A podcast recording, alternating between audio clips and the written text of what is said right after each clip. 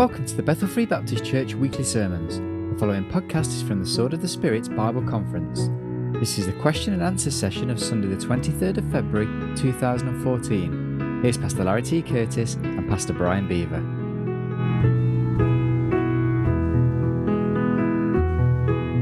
I know you know my answer to this one, but I'm not sure we should share it in this mixed congregation. So I'll let you answer your part first. What's the most embarrassing thing you ever done while preaching?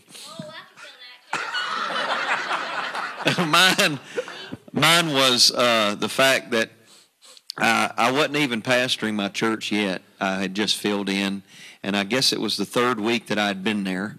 And I was there about six months before they voted on me and or asked me to be pastor. So uh, this was like the third week that I had been there, and I'm preaching. And of course, y'all know I move around a lot, and I take my coat off and um, I took my coat off and um, I'm preaching, and Veronica is motioning to me from the from the second row where she normally sits, and says um, something that I couldn't understand, and I just kind of didn't ignore her, but I just kept I kept preaching because I didn't want to distract you know the congregation, and uh, she gets up and goes back to back. She comes back a few minutes later, and she sits down, and she's got a three by five index card and she's written something on it, and I start looking at it. She's got it held up to her like this, and where nobody else can see it. And on the front of it, it says, "Zip it up, Brian." My fly was done undone. I've been preaching now for 20 minutes, you know. Well, I'll be honest with you. I know she likes me to to get to the end of the message and pray. I thought she meant you need to cut this short. You need to zip it up. It's time to time to tighten it up. Well, I said, you know, I said some of you in here want me to zip it up, but I'm not going to do it.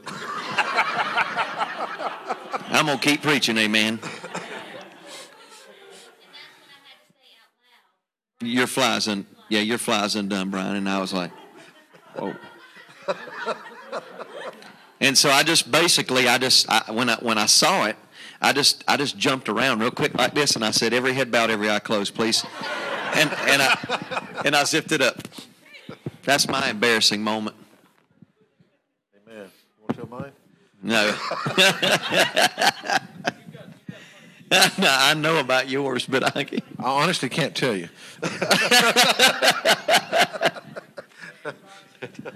I was very young, very inexperienced, very zealous, and I said something I shouldn't have. Amen. That's a good way of putting it. yeah, it. Uh, I honestly don't know how to tell it in, in, a, in a mixed congregation. It was that it was that embarrassing, and uh, it was it was so bad that uh, I was uh, I was a young preacher and I was supply pastoring in my home church in North Carolina. And of course, our sermons immediately after the sermon they were taken.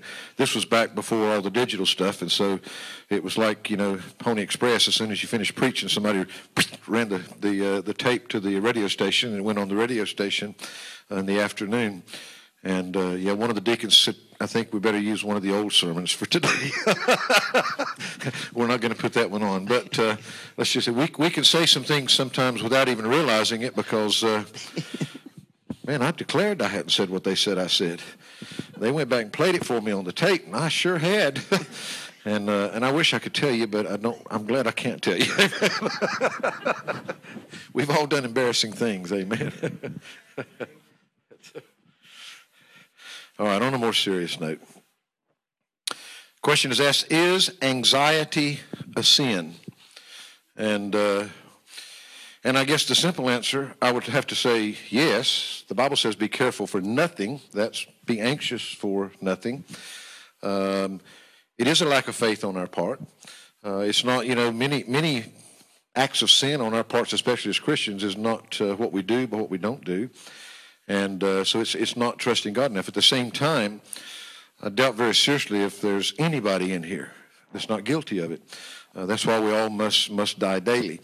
And uh, so, anytime that uh, that really, you know, again, it was preached this week. I preached it literally uh, just in the last few weeks here to uh, to our church. Used some of the same passages that uh, uh, you know when God, you know when He literally uh, clothes the field as He does, and and and the, when He feeds the birds as He does, and all these things, you know, you know, and He asks us, you know, you know, who giving thought can add one one cubit to your stature. You know, you can't change how tall you are. Bless God. It don't matter how much you worry about it, you can't do anything about it.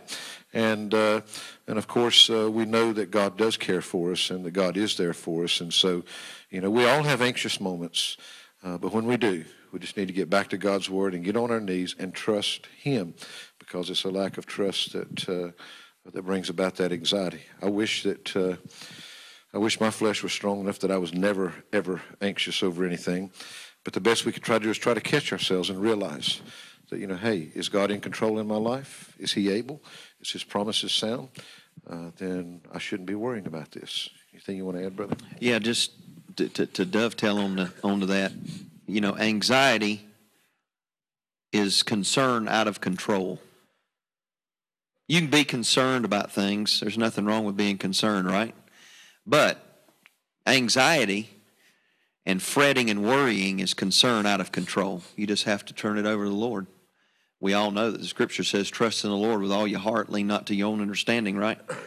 And all your ways acknowledge Him, He'll direct your path. So you ain't got no reason to be anxious if you just turn everything over to Him. Good question. I wish, I hope somebody give an answer to it. Why does God give different Christians different convictions? Is it a Tower of Babel style answer, or does no other denomination study the Bible as much as Southern Baptist? Have we got a Southern Baptist in here anywhere? I only know one Southern Baptist. I forgot about that. Why does God give different Christians different convictions? We'll forgive you as long as God will. Is it a Tower of Babel style answer, or does no other denomination study the Bible as much as Southern Baptists? Well, Southern Baptists are a group of Baptists, and I guess you're talking of, of, of, of Baptists in general or whatever, but. Uh, uh, you know, there's there's a, there's a whole whole whole whole bunch could be uh, could be said about this, and uh, again, what's one of the amazing things as you meet more Christians, and, and some can be so uh, so committed about one thing that they've seen in, in, in, the Word of God. And I think there's a number of things we all we all grow at different times and in different ways. And uh, some people, you know, an illustration. I, I think there is uh, things that can be wrong in one person's life and not another. There's some things God doesn't draw the line. For example, I would preach long and hard to my people uh, that the Bible teaches us uh, very much when it comes to uh, to modesty. Uh, this is for men and women both. Uh, you know, it is wrong for a Christian to dress immodest. There is no excuse for it. but you get different people that'll decide what modesty is. you know, how short can shorts be, and how short can skirts be, and how low can fronts be, and how tight can things be, and all these different things. And you know, I'm glad I'm not people's Holy Spirit. I think that we have to, uh, uh, for me as a pastor, um, I think that uh, my responsibility is to preach the Word of God. Uh, and God tells us as Christian men and gentlemen uh, and ladies that we should uh, that we should be modest in, in our in our dress. We should dress in a way that would not draw attention to our bodies. and and of course, you know, for me, some of those convictions, you know, might be different uh, than they are for, for you. Another illustration, a dear friend of mine that uh, uh, was a deacon in, uh, in, in, my home church in the States. Uh, he had a pastor that when he was saved, he was a professional gambler. And he made his living playing billiards, playing pool. And so when he got saved, to him, the worst thing in the, in the world when it came to sin was a pool table. And of course, uh, my uh, my friend had never had a problem with billiards, and he had a billiards table in his uh, in his house in the basement. Uh, but uh, again, not out of hiding it, not like he couldn't see what it was, but uh, you know, when his pastor was coming, he had a, a, cover that he put over it so that it wasn't just standing out there. And I think the Apostle Paul teaches us that uh, you know we should consider other people, uh, and so you know I can understand why that that pastor had a conviction because pool to him was a real weakness that that he saw as something that he ought not to have anything to do with. So some things vary. Um, everybody is responsible. See, the one thing that uh, I can tell you this, and I'm not sure, you know, I mean, I'm sure people here come from all kinds of different churches. There's no denomination that uh, uh, has got the uh, the hold on, on the Word of God. We're all responsible as individuals. One thing that uh, historically that uh, our Baptist forefathers have always stood for is individual soul liberty. Uh, each individual uh, is the one that is responsible to God. Uh, and so, you know, I guess that convictions are always going to be different. My encouragement to you is that the only way for you to live is according to God's Word. And uh, if you've got a question, I would even say this whether you be a, uh, a young lady or a young man, uh, you know, if you, if you look in the mirror and you have to question uh, whether that your dress is appropriate, then uh, it's probably not. Uh, we shouldn't be trying to push the borderlines and, and when they, they're raising questions and things like that. Convictions can run right the way through. You know, I mean, Christians have all kinds of things from just about anything that you can imagine uh, that uh, some feel is right and some feel is wrong. And uh, in the end, when you stand before God, He's not going to ask you if you did something because I thought it was right or wrong, but whether you were obeying God's word. So my, my simple, you know, not trying to avoid it more, just you got to read God's word. And if you got a question about any conviction in your life, look at everything that the Bible has to say about it, not just selected verse here or there. Look at everything that God has to say about it and let God speak to you as an individual about it. I guess you have to you have to get down to the definition of what a conviction is. A lot of people define convictions as something that's, you know, um, there's a line been drawn in the sand. But a lot a lot of times, if you're not careful, uh, you'll make something that is a preference in your life a conviction. Uh, I like to put it this way, and I'm just a I'm just a bread and butter guy, meat and potatoes. So I just put it right down where we live. A conviction, something you're willing to die for. Uh, you willing to die for whether a woman ought to wear breeches or not, that's your business. But I don't think that's a conviction. I think that's a preference. You got it? Conviction and preferences sometimes get, get misconstrued. Don't make your preferences, you know, convictions and vice versa, okay? Uh, conviction is something you're willing to die for, all right? I'm willing to go I'm willing to go to my grave over the fact that Jesus Christ is the only way. I'm willing to go to my grave and willing to die for the fact that His blood is the only atonement for the sins of all mankind. And his death, was, his death was sufficient for all men. I'm willing to go to, I'm willing to go to my grave for that. I'm willing to go to my grave that he was virgin born. Know, those are convictions.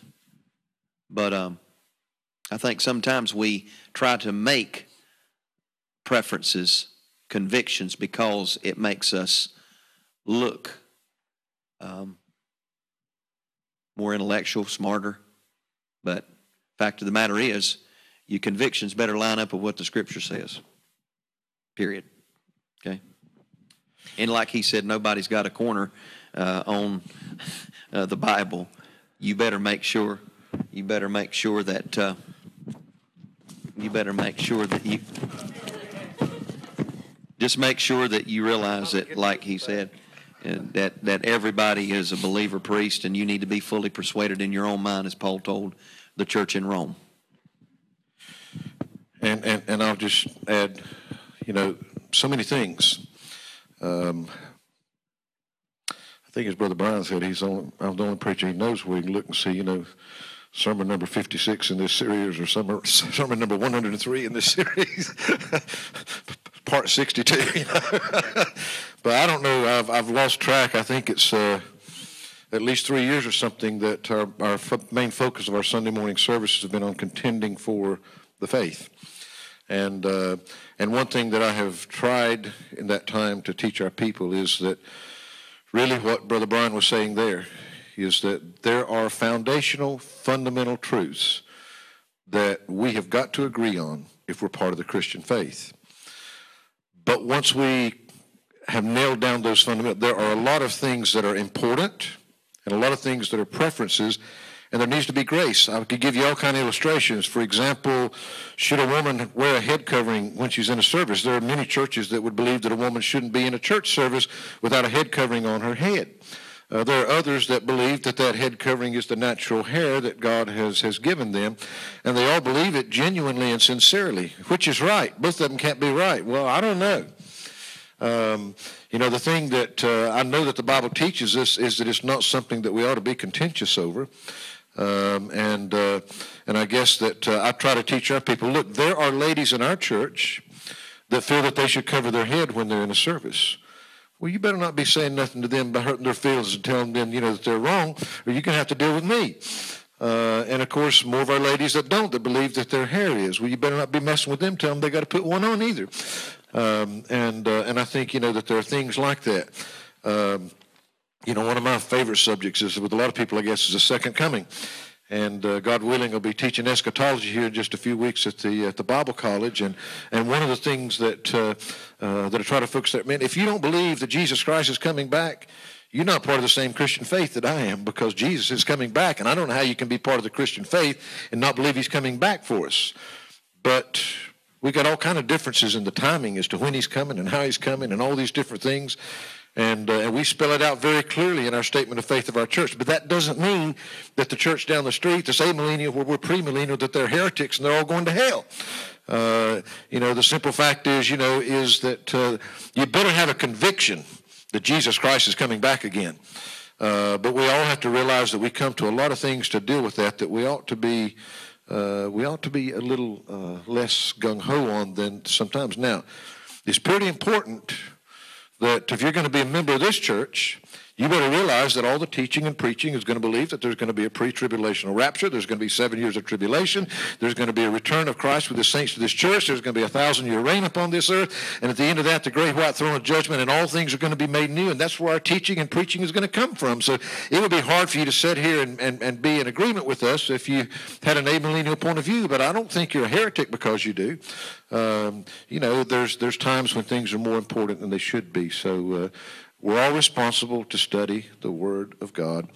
And uh, let's let those convictions be those things, as Brother Brian said, those things that uh, we're willing to die for, those things that we can't move, that we can't change. And that doesn't mean it's wrong for us to have things that are important in our life, that are important in our church, but let's be a little gracious to those that believe slightly different on those things. How do you prepare when you're teaching? How do you prepare when you are teaching. And, uh, you know, again, a lot of things be, I, I, would, I would simply say that, first of all, for anybody that's teaching or preaching, I'm not sure what all you're, you're coming from there, but the first thing is, is your own personal life. Uh, you better make sure that uh, you're in a position because uh, uh, there's much, much prayer, much study, much preparation. I've had those tell me, you know, that I spend too much time preparing. Well, maybe I'm just dumb and slow and I need a lot of time. Uh, some say, you know, well, just open your mouth and God will fill it. Uh, but I'm not sure I want it to be filled. What it'd be filled with if I don't prepare and study. And I would just simply say that uh, you need to realize that it's one thing to be accountable for what you believe. But it's a whole other thing when you start getting up there and telling somebody else and teaching God's word in any way, uh, whether it's teaching a Sunday school class or whether it's preaching. And and I can tell you this, guys, I you know I don't know I don't know what I can think of, you know, that I enjoy in this life more than preaching hardly. I mean, you know, I love preaching God's word and I understand, you know, more than anybody can even imagine. You know, that it's only by God's grace that He allows me to do that. And after all these years, I, you know, I can remember the first time that I preached and I was shaking and nervous and my knees were pucking together and I was holding on to the pulpit and everything else. I'm not like that when I preach anymore. But I hope I never get to the point that I enter God's pulpit without recognizing the awesomeness of what I'm about to do. And that if I don't get myself out of the way and let God take over, then I've got nothing, nothing to give.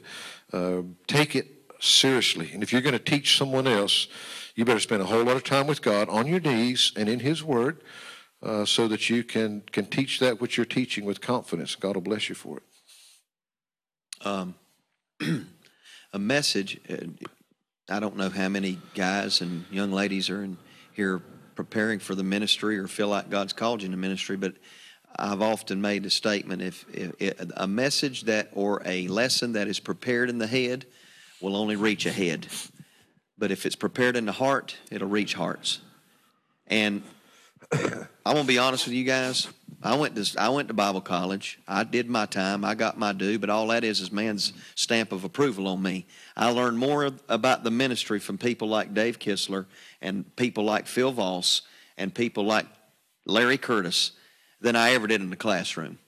And you know what, guys and ladies, if uh, you are in a teaching ministry, just realize what James said Be not many masters, seeing that you shall receive the greater condemnation. You will stand. Now, it's an awesome responsibility. I'm going to stand and give an account for everything I've ever said.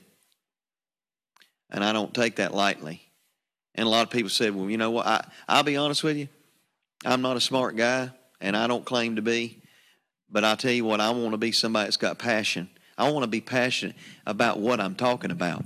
If you don't have passion, you know what they say zeal without knowledge is dangerous, but knowledge without zeal is dead. So be passionate about what you're teaching or preaching. Hope is usually an optimism for something. You hope for something like hoping for a chocolate bar. Amen. It's an active thing. God tells us to hope in Him, which is kind of more passive. How do you hope in God? Well, it's interesting because most of the time when we think about hope, we think about something that might be.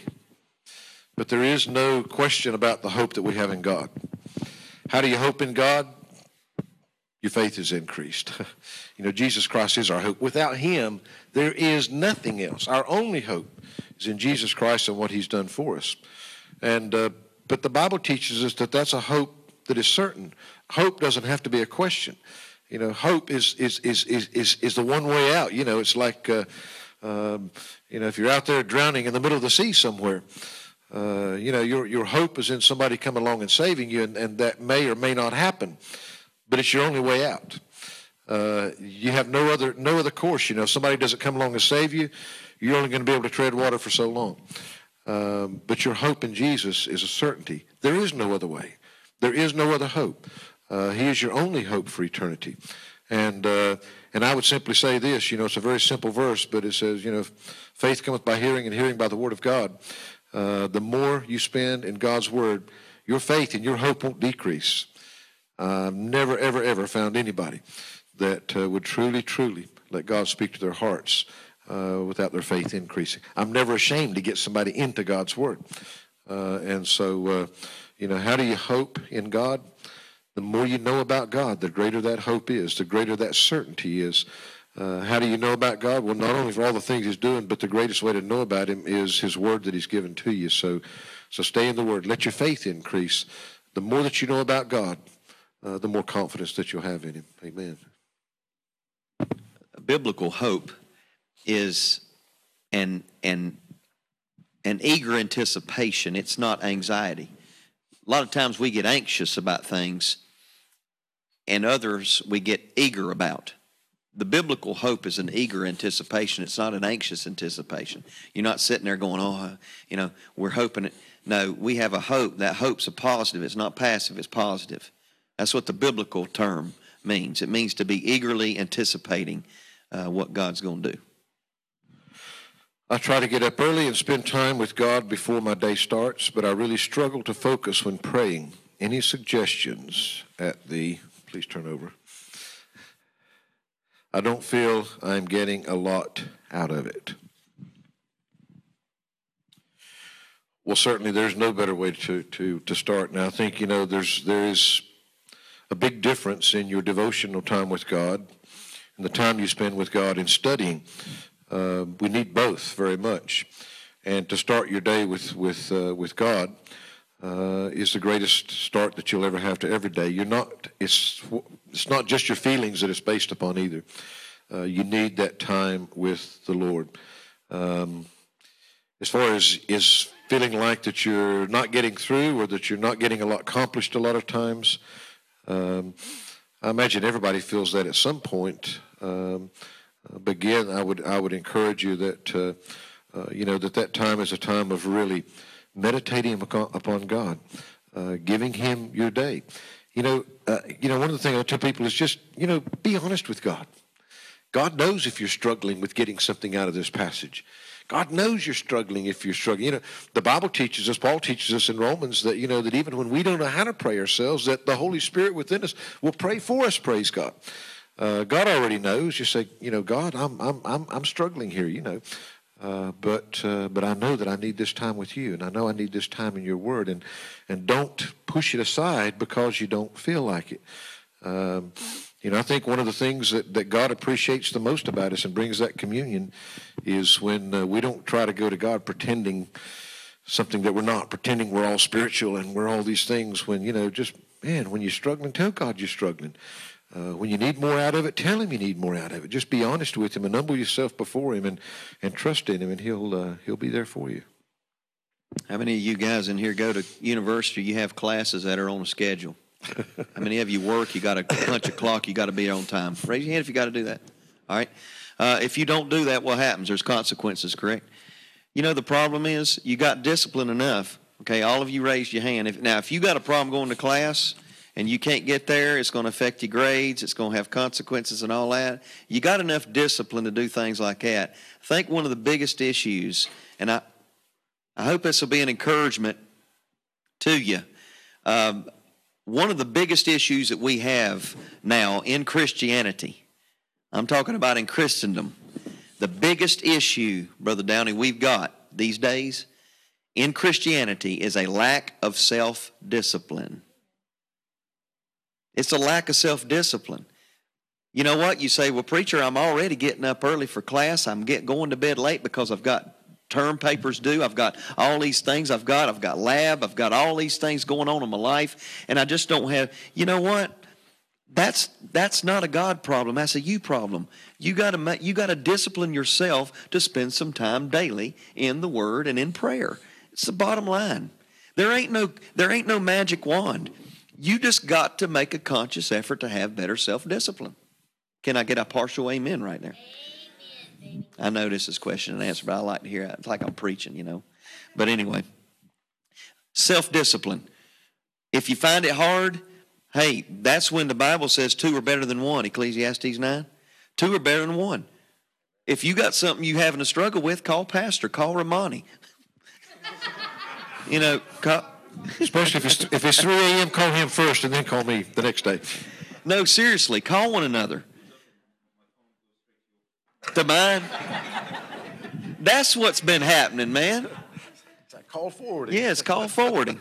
But no, I believe, really, I believe that's the issue. I mean, we've got enough discipline to make sure that our our, our time schedules are taken care of from work to school. Our vehicles are taken care of, MOTs. I mean, if you, you don't do MOT, you're going to get a ticket or your car's going to be parked. You got to have discipline. It's the same way in the Christian life. Why do we think that?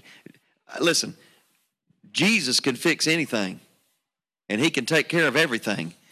But you know what? He says, You're a co laborer with me. That's what, that's what Timothy was admonished by Paul. We're co laborers together here, Timothy. We're co laborers together with Jesus Christ. You know what? Have some discipline. Get up in the morning, 10 minutes. 10 minutes. You can do 10 minutes. All right? 10 minutes in prayer and studying the scripture. Try it. Do it a week. I said this week, you sow a thought, you reap an action, sow an action, reap a habit, sow a habit, reap a character. You promise, I promise, do something for a week like that, it'll become a habit. All right? A good one, not a bad habit. Okay, this one relates back a bit to, to one that we've already talked about. He says, or she says, whoever says, uh, My mom is struggling with depression. She says she feels miles away from God and no longer feels anything, just numb. She says that she is worried that she is no longer saved. I know she is, but how can I encourage her? We probably never lived in a day when there was more people around us that are genuinely uh, depressed and despondent and hurting. Most of us as pastors preach a fair number of sermons just trying to encourage our people to get through these things and and of course there again there's a lot of things involved but you know God knew that uh, uh, that we're going to have to face these things again one of the sermons that we've been preached this week was the uh, forsaking not the assembling of yourselves together as the manner of some is What's he say? But exhorting one another. And all the more as you see the day approaching. Uh, as the world becomes more godless, um, as the world loses sight of God, then uh, there are going to be more things to depress us and to worry us and to get us down. What's tough is when it's somebody we care about and we see them hurting. And, and, and I can only be honest with you. There's only so much you can do, and you've just got to love them with all your heart, and you've got to try to encourage them and point them. You know, I, I love one of the songs that we sing around here is "Turn your eyes upon Jesus, look full in His wonderful face. The things of earth will grow strangely dim in the light of His glory and grace." And uh, you know, you've, you've got to encourage them to Jesus. Um, and and you know that's not always easy. I have had friends myself that were suicidal you know, that I've been on the phone with for hours and hours, that I've gone to their home. And, and, and, and I'll be quite honest with you, sometimes, and I don't mean this in the wrong way, but sometimes I can get pretty depressed myself because I feel so helpless in being able to, uh, to do anything for them when all I can do is point them to Jesus and take them to the Word. And, and when it comes to, you know, I guess that, uh, again, something else that's already been discussed when it comes to doubts and things like that, you got to come to a point there was a time when, when, when God, and, and, and we get into doctrinal issues, and guys, you know that I've always made it clear. We're not here, you know, people are welcome here from all kinds of different church backgrounds, and we're not going to agree on every little iota of every doctrine. And, and, and, there's some things, you know, that I'll just say, go talk to your pastor about. Uh, I'm not ashamed of what we stand for and what we preach, but I'm not here to divide, and, and I'm not here to, uh, uh, to make things worse for you in, in, in your church situation. If you were in a in a cult somewhere, if you were in a place where that uh, uh, you were being taught ungodly things, then uh, I'd do my best to get you out of it. But uh, that's not the case. I don't know anybody that's uh, uh, that comes here from those kind of backgrounds and those kind of churches. Um, but the thing is, is that with a lot of these things, there are no easy answers and you've got to be everything that you can. You've got to love people. You've got to be there. You've got to encourage them. And you know, I personally you know, believe that that if you're genuinely born again, that is a total, complete work of God. I didn't do anything to save myself. The first thing I had to do was recognize how hopeless and helpless that I was. Jesus Christ did it all. My faith and trust is in Jesus Christ. I struggled just like Brother Brian struggled for like the first four years, I think he said, of his life I struggled longer than that. I was preaching in a, in a, in a church in South Carolina one night, and, and, it was a big church, and there was a crowd there, and the altar was full, and people were saved. And I forget, one of the kids was sick or something. I was by myself, and I was driving back home, and I hadn't much got out of that, uh, that church in Greenwood, South Carolina. The devil started hitting me in the face. Yeah, you get up there and you preach it, and all those people come down, but what about you? And of course, I struggled over the years. Last time I was saved in a pastor's home, out of a Christian home. It wasn't like there was suddenly a, a, from darkness to light thing. And I, and I struggled through some years, but I was 21 years old when I really committed my life to the Lord. Even after times like that, I spent time sometimes prostrate on the floor, uh, literally underneath my dining room table. I don't know how stupid that sounds, but just crying to God and begging to God to, to, to give me that assurance because sometimes I felt saved and sometimes I didn't. But that night, traveling back to North Carolina from South Carolina after preaching that sermon. I remember that little gold Chevette that I was driving at the time, and I pulled that thing over beside the road, and I was there by myself, and I turned it off, and that car was not going to move another inch until that was settled in my life right then and there. And the simple truth is this I had to come to the realization I'd not done anything to save myself and I could never do anything. I'd done everything God's word had told me to do. I totally, completely trusted. I believed that if there was any hope for my salvation, it was because of what Jesus Christ had done for me. I couldn't be more serious from my heart when I asked God to forgive me, and I couldn't have trusted more in Jesus Christ. So if, if, if I wasn't saved, I was never going to be saved. There was never going to be any hope. But my security was because God's word is the one that told me I was saved because of what I'd done. Uh, now, you know, this may sound strange coming from a 58 year old guy that's been, you know, preaching most of his life. Uh, but the simple fact is, I still sometimes feel more saved than I do at other times. But I never doubt my salvation anymore. Sometimes, you know, I, you know, I love feeling good. Uh, I'm not exactly, I mean, the quietest preacher in the world myself either. You know, I, I just, I, I love God with a passion and I love His Word with a passion. But the thing is, is that uh, you know sometimes sometimes I'm I'm feeling mighty high when I'm on those mountaintops, but sometimes we go through the valleys as well. But I don't doubt my salvation because when I'm in those valleys, God's word hasn't changed. The reason that I'm saved hasn't changed. Now I'm making this statement. I don't want to be divisive here, but I believe, you know, I don't I don't believe you can come unborn once you've been born. God saved me. God saved me for eternity. And there's all kind of things there that we could talk about there. I believe there's a lot of people that have made a whole lot of professions that have never truly been born again that can go back and live like the world. And I don't believe they were ever born again in the first place. Uh, but I don't believe a child of God can do that. If you've truly, genuinely, if the Holy Spirit has moved into your life, God did it. God's the one that did that work. Matter of fact, I believe 1 Corinthians chapter 5 is a prime illustration when, I mean, that's a pretty bad sin when somebody's having a, a fornication act with their own stepmother. And the Bible talks about that, that one being turned over to Satan for destruction of the flesh, that the soul might be saved in the day. You don't play games with God.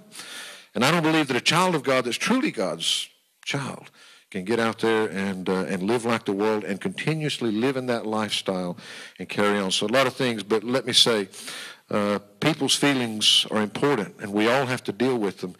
And one of the most frustrating and difficult things you'll go is when somebody that you love and that you care for is hurting, but you can't you can't change their feelings. But the one thing you can, you do everything that you can to love them.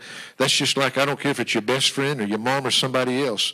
Man, if they stumble, if they fall, if they commit a sin.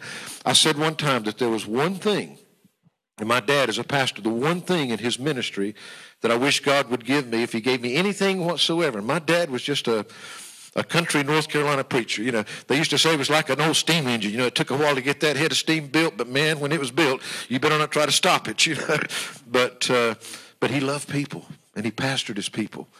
And, and we had a pretty big youth program in our church. And I can remember, you know, so many of those kids, they'd get in trouble with the law. They'd get in trouble. They'd be locked up down there or something. The first person they'd call for would be my dad. Why? Because they knew that he loved them no matter what. No matter what. You know, they couldn't change that. That's the kind of unconditional God has loved us with. That's the kind of unconditional love that we've got to love each other with.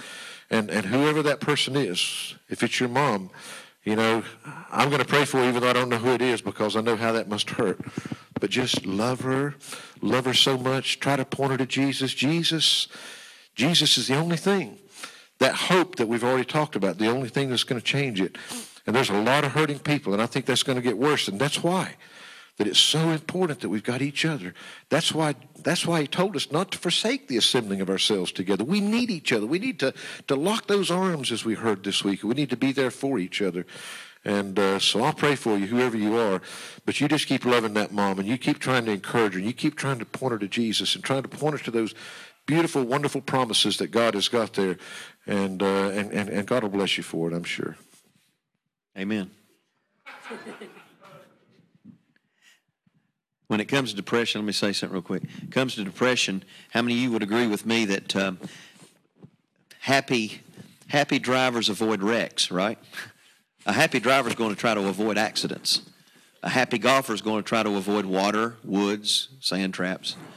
And happy investors avoid everything so they don't get in trouble, right? So if you're happy, you have to avoid stuff if you're going to be happy. And a lot of depression has to do with happiness and biblical happiness starts with avoiding. The first thing is you got to avoid stuff, and number one, you got to avoid sin. All right. Now I don't. I'm not saying that you know people are in in the depths of wickedness. I'm just saying sometimes we got to watch out for sinful counsel and sinful companions, sinful criticism, you listen to the wrong stuff, you hang around the wrong people, sometimes you get in trouble. And this is not for the mother there. This is a lot, a lot of this has to do with you young people. Be careful that uh, you don't fall in the depths of dis- depression because of the people you're hanging with and the people you're listening to. Counsel sometimes will, you know, the scripture says there's safety, there's wisdom in a multitude of counselors. Uh, get your counsel from people that love Jesus. Get your people from somebody uh, get your counsel from people that, that love that love God. Okay? So, but I'll be praying also too for that mother. If you're in here, I'll be praying for her. The next question is What is the best way to give up pornography? Um, the same as giving up any sin, really. A lot of sin is not easy. The first thing we all have to realize is that our flesh is wicked. And you know, again, I don't want to get into a doctrinal thing. I guess there's there's a lot of uh, debate even amongst theologians. Some talk about you know the two natures of man and this nature fighting against that nature. Well, I believe when you're lost, you only got one nature, and that's a sinful nature. I believe when you become saved, God creates you new. The Holy Spirit moves in. The natural thing for you should be to live godly. Your flesh is what the battle is with. That old man is dead, the Bible says. But that flesh never dies. And we see that vividly with the Apostle Paul, you know, uh, struggling. You know, why do I do the things that I know I shouldn't? And why do I not do the things that I know that I should? Uh, you're going to always have a battle. Um, you know, I can give you some practical advice. You know, I have, I guess, as a pastor over the years, I've dealt with a number of people, uh, and I can say, okay, you know, it's it's one thing when you realize you've got a weakness, then uh, yes, you need to pray about it, and yes, you need to do all kind of things. But first thing is is remove that weakness. You know, I, have told people, you, you, you, want me to pray and God miraculously take this thing from you. You keep going into that corner shop where they got the whole line of them there on the shelf, and you know that you're going to be weak when you see that temptation before you. I said, stay out of that corner shop. You know, you know, you may think it's kind of radical, but if you got a problem and you got pornography on your computer and you can't t- throw that computer out the door. Matter of fact, the passage that came to mind when uh, uh, when I was reading that, and uh, uh Jesus makes it uh, pretty clear when he's preaching in the Sermon on the Mount. Um, but I say unto you that whosoever looketh on a woman to lust after her hath committed adultery with her already in his heart. And if thy eye offend thee, pluck it out, cast it from thee. For it is profitable for thee that one of thy members should perish, and not that thy whole body should be cast into hell. If thy right hand offend thee, cut it off, cast it from thee. For it is profitable for thee that one of thy members should perish, and not that thy whole body should be cast into hell. You think God wants a whole bunch of Christians walking around with our eyes plucked out and our hands chopped off? We'd make a pretty sight for a church. Everybody would to join that church, praise God. Now, what he's trying to point out very vividly is just how horrible that sin is for us. And he's showing us the absolute worst. Look, if you can't control that eye, you'd be better off to pluck it out. Well, I'm saying it's a whole, whole, whole lot, makes a whole lot more sense to stay out of the corner shop and throw away your computer and smash your smartphone or any. If you can, if those temptations are there and you're struggling with it, get rid of whatever it is that's putting that temptation there. Those are practical things that it's just pretty foolish. The devil knows what your weakness is. He knows what your Achilles heel is. Well, don't let it just be, you know, we. The, the Lord taught us how to pray and to model prayer, you know, lead us not into temptation.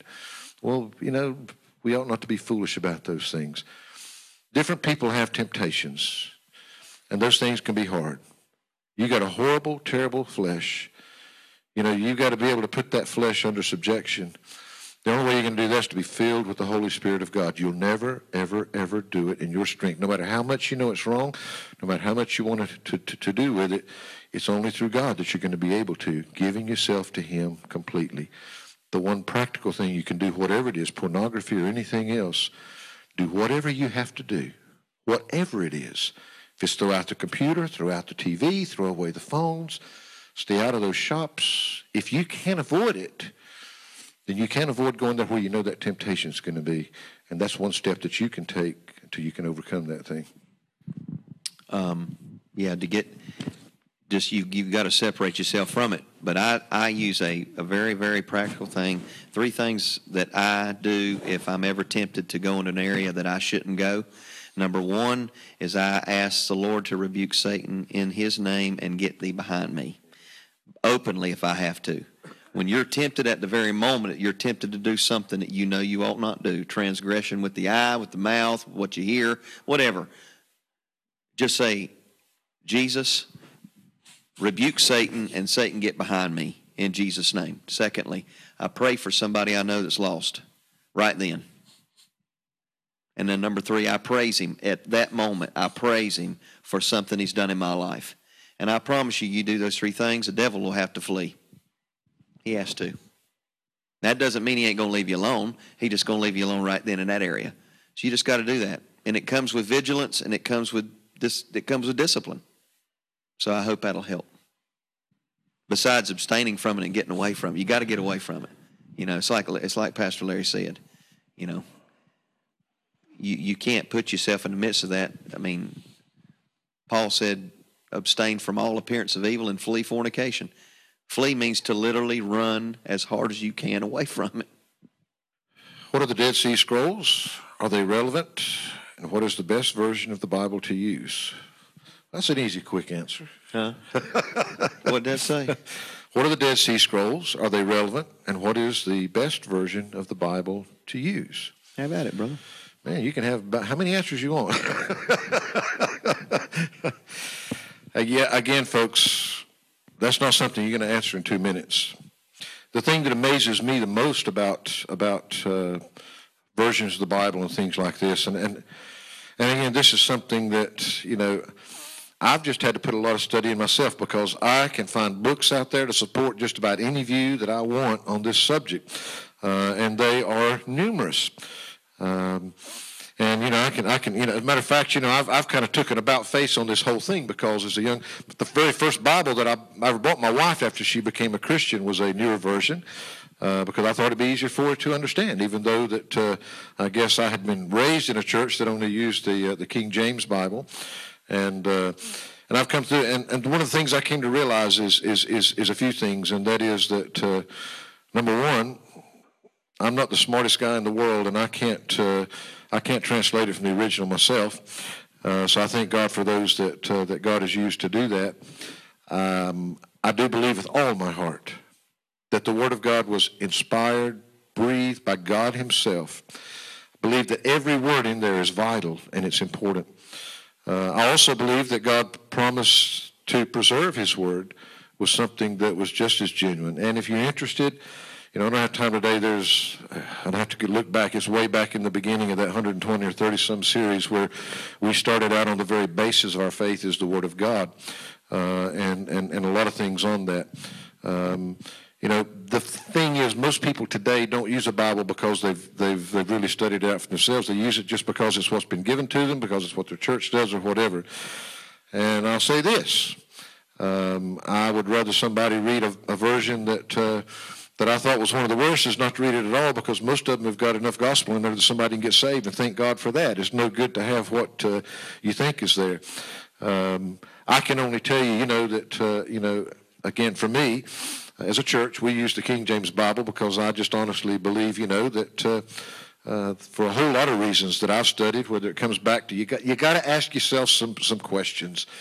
Uh, you know, do the manuscripts matter? That's what that's what part of this. You know, you got the Textus Receptus, you got the Vaticanus, uh, you got the Sinaitic, you got all these these these these different ones, and some say these are better and those are better.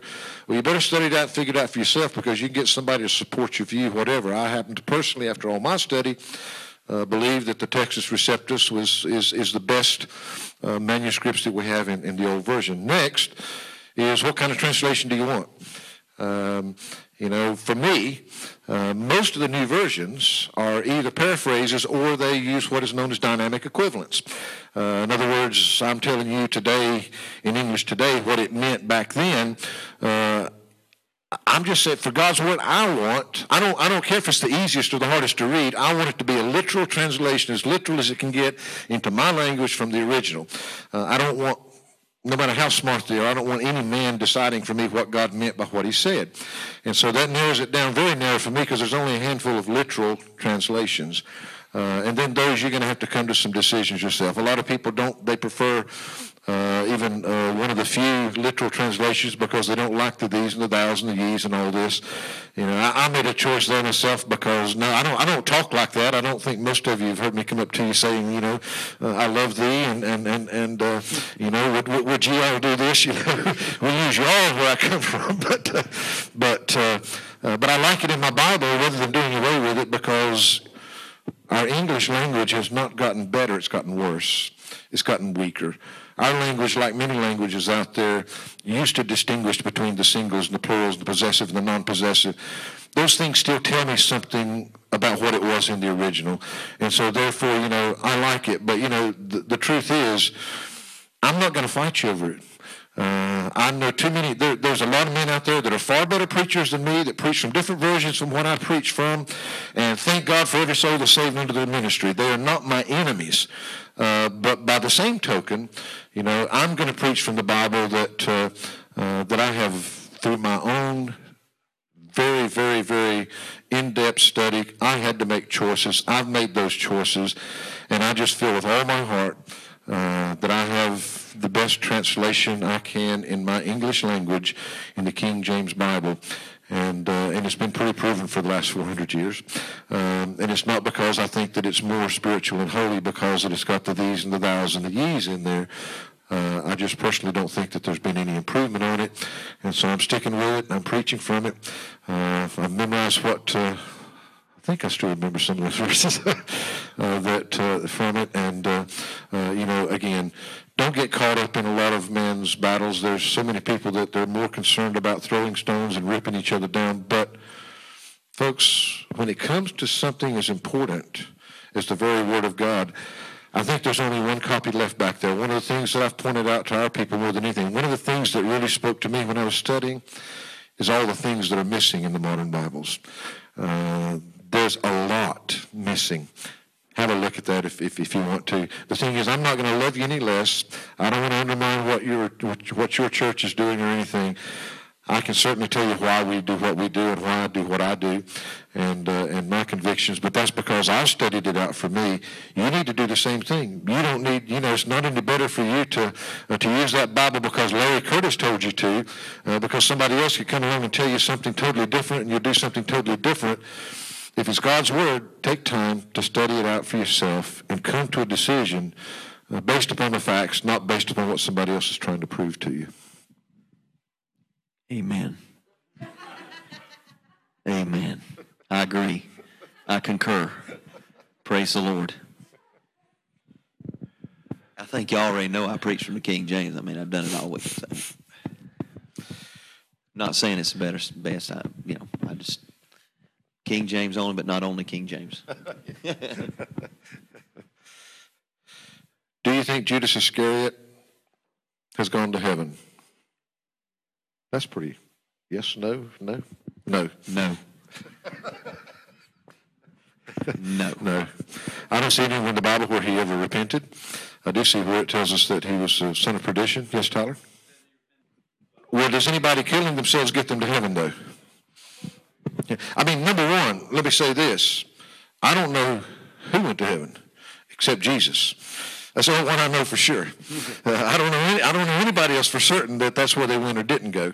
And I'm not his judge. You just asked me based upon Scripture. I have no reason to believe that, because the only thing there's a big difference in repentance that comes from remorse because you've you know you've done something and getting right with God. And you know, uh, I, I I don't see in Scripture any anything where he ever fell and asked God to forgive him for what he did, or acknowledge that in his life.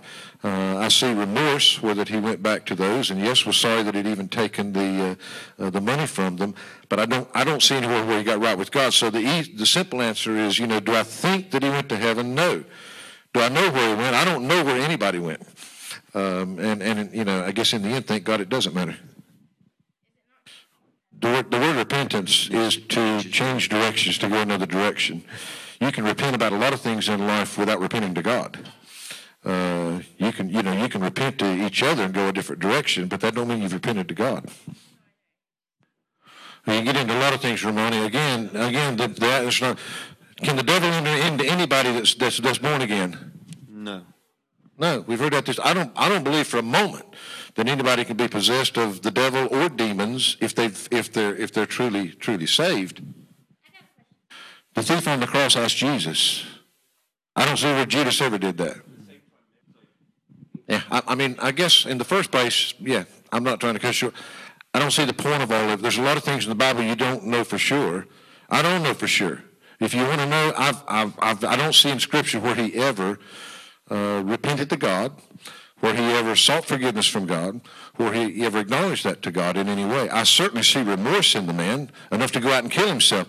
Uh, there's a lot of people in this world that can feel all the remorse in the world and go out and kill themselves over and over again that still won't get them forgiven for their sins. I don't care how many times they kill themselves, how many times that they change directions, you know, from that.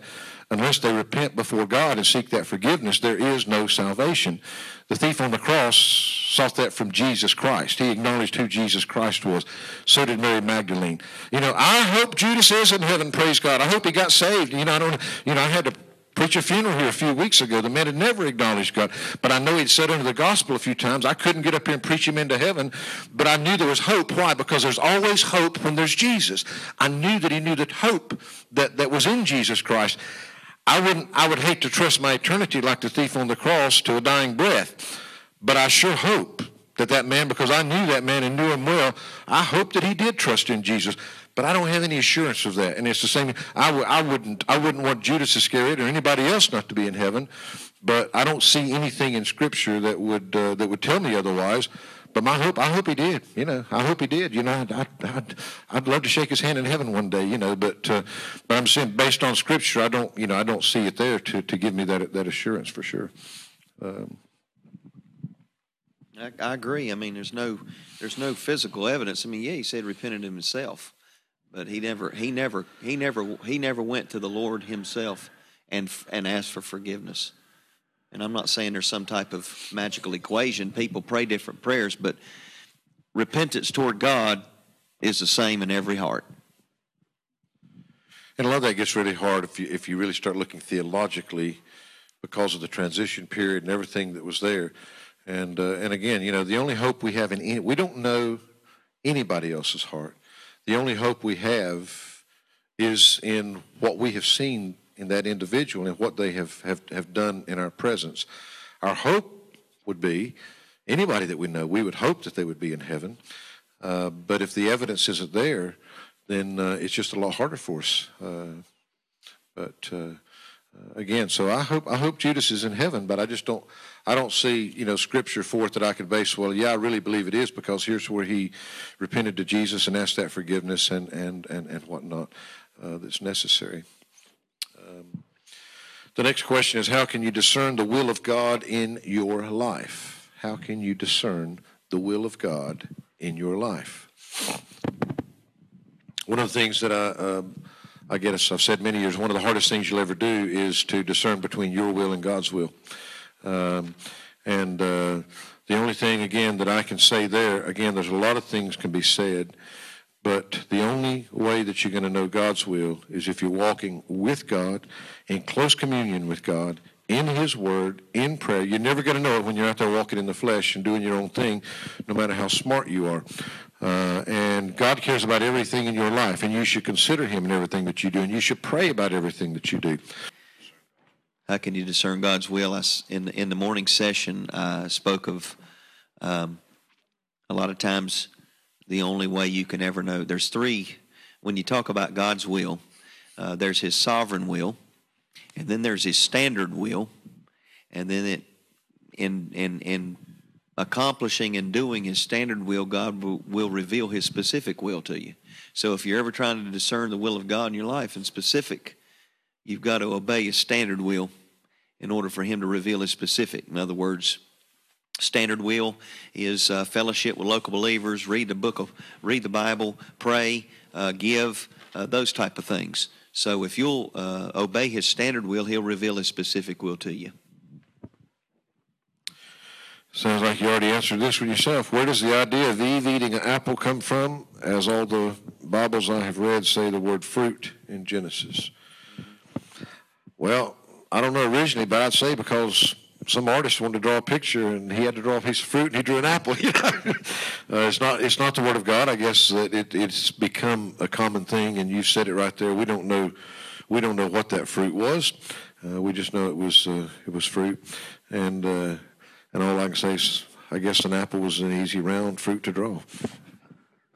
I personally think it was a persimmon because if, if you've ever eaten one, it is forbidden fruit. It's terrible. It's absolutely horrendous. It's the worst thing I've. you like it? I must have eaten one that wasn't ripe or something yet. That was the nastiest thing I've ever eaten in my life. And that from that moment on, from that moment on, I said the forbidden fruit, the tree of the knowledge of good and evil, was persimmon infested. So I'm sticking to it. My grandma used to make some persimmon jam or something. It wasn't bad, brother. Maybe it was all the sugar she put in. uh, Matthew six fifteen. Okay. Is Matthew six fifteen written to the unsaved?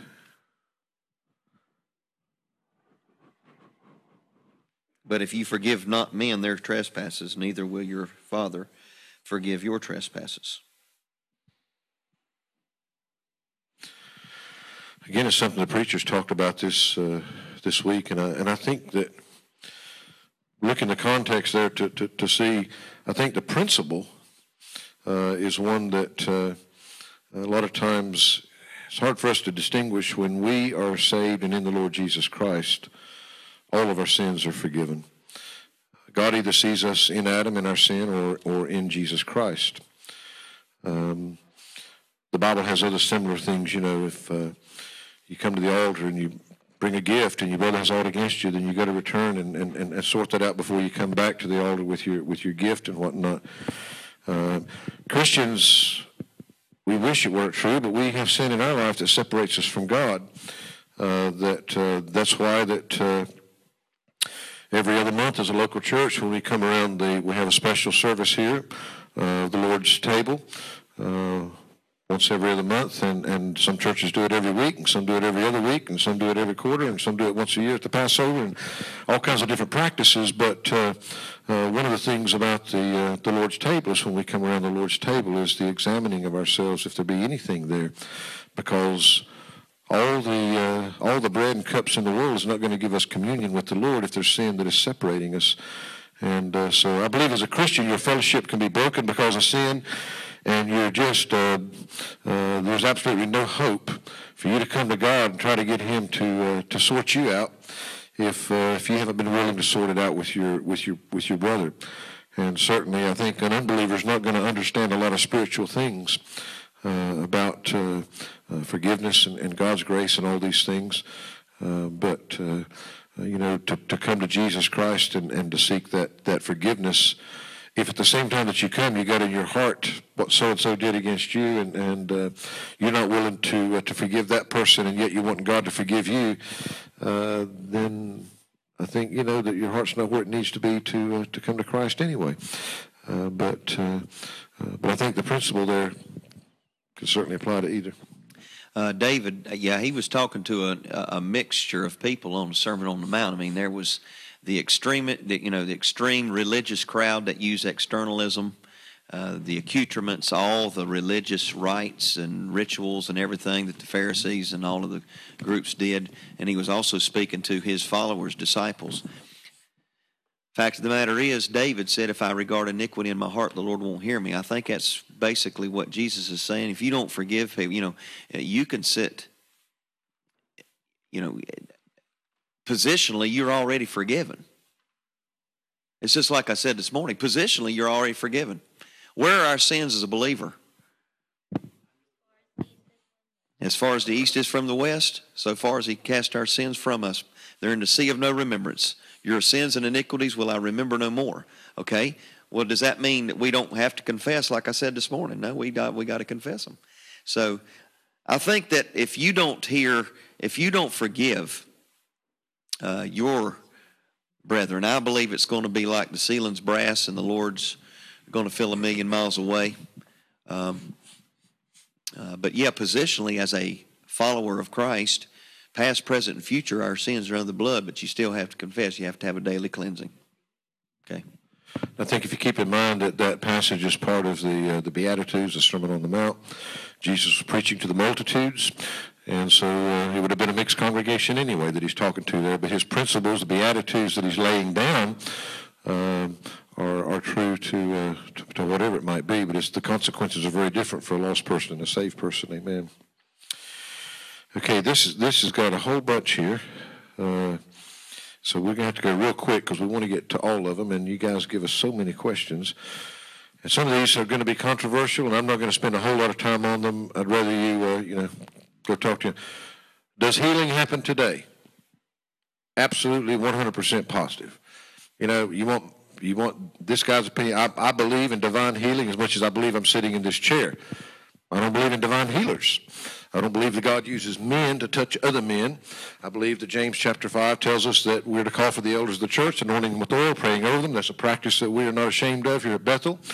Why? Because when it's the elders, the leadership, the church as a whole, there's only one person can get credit, and that's Jesus Christ.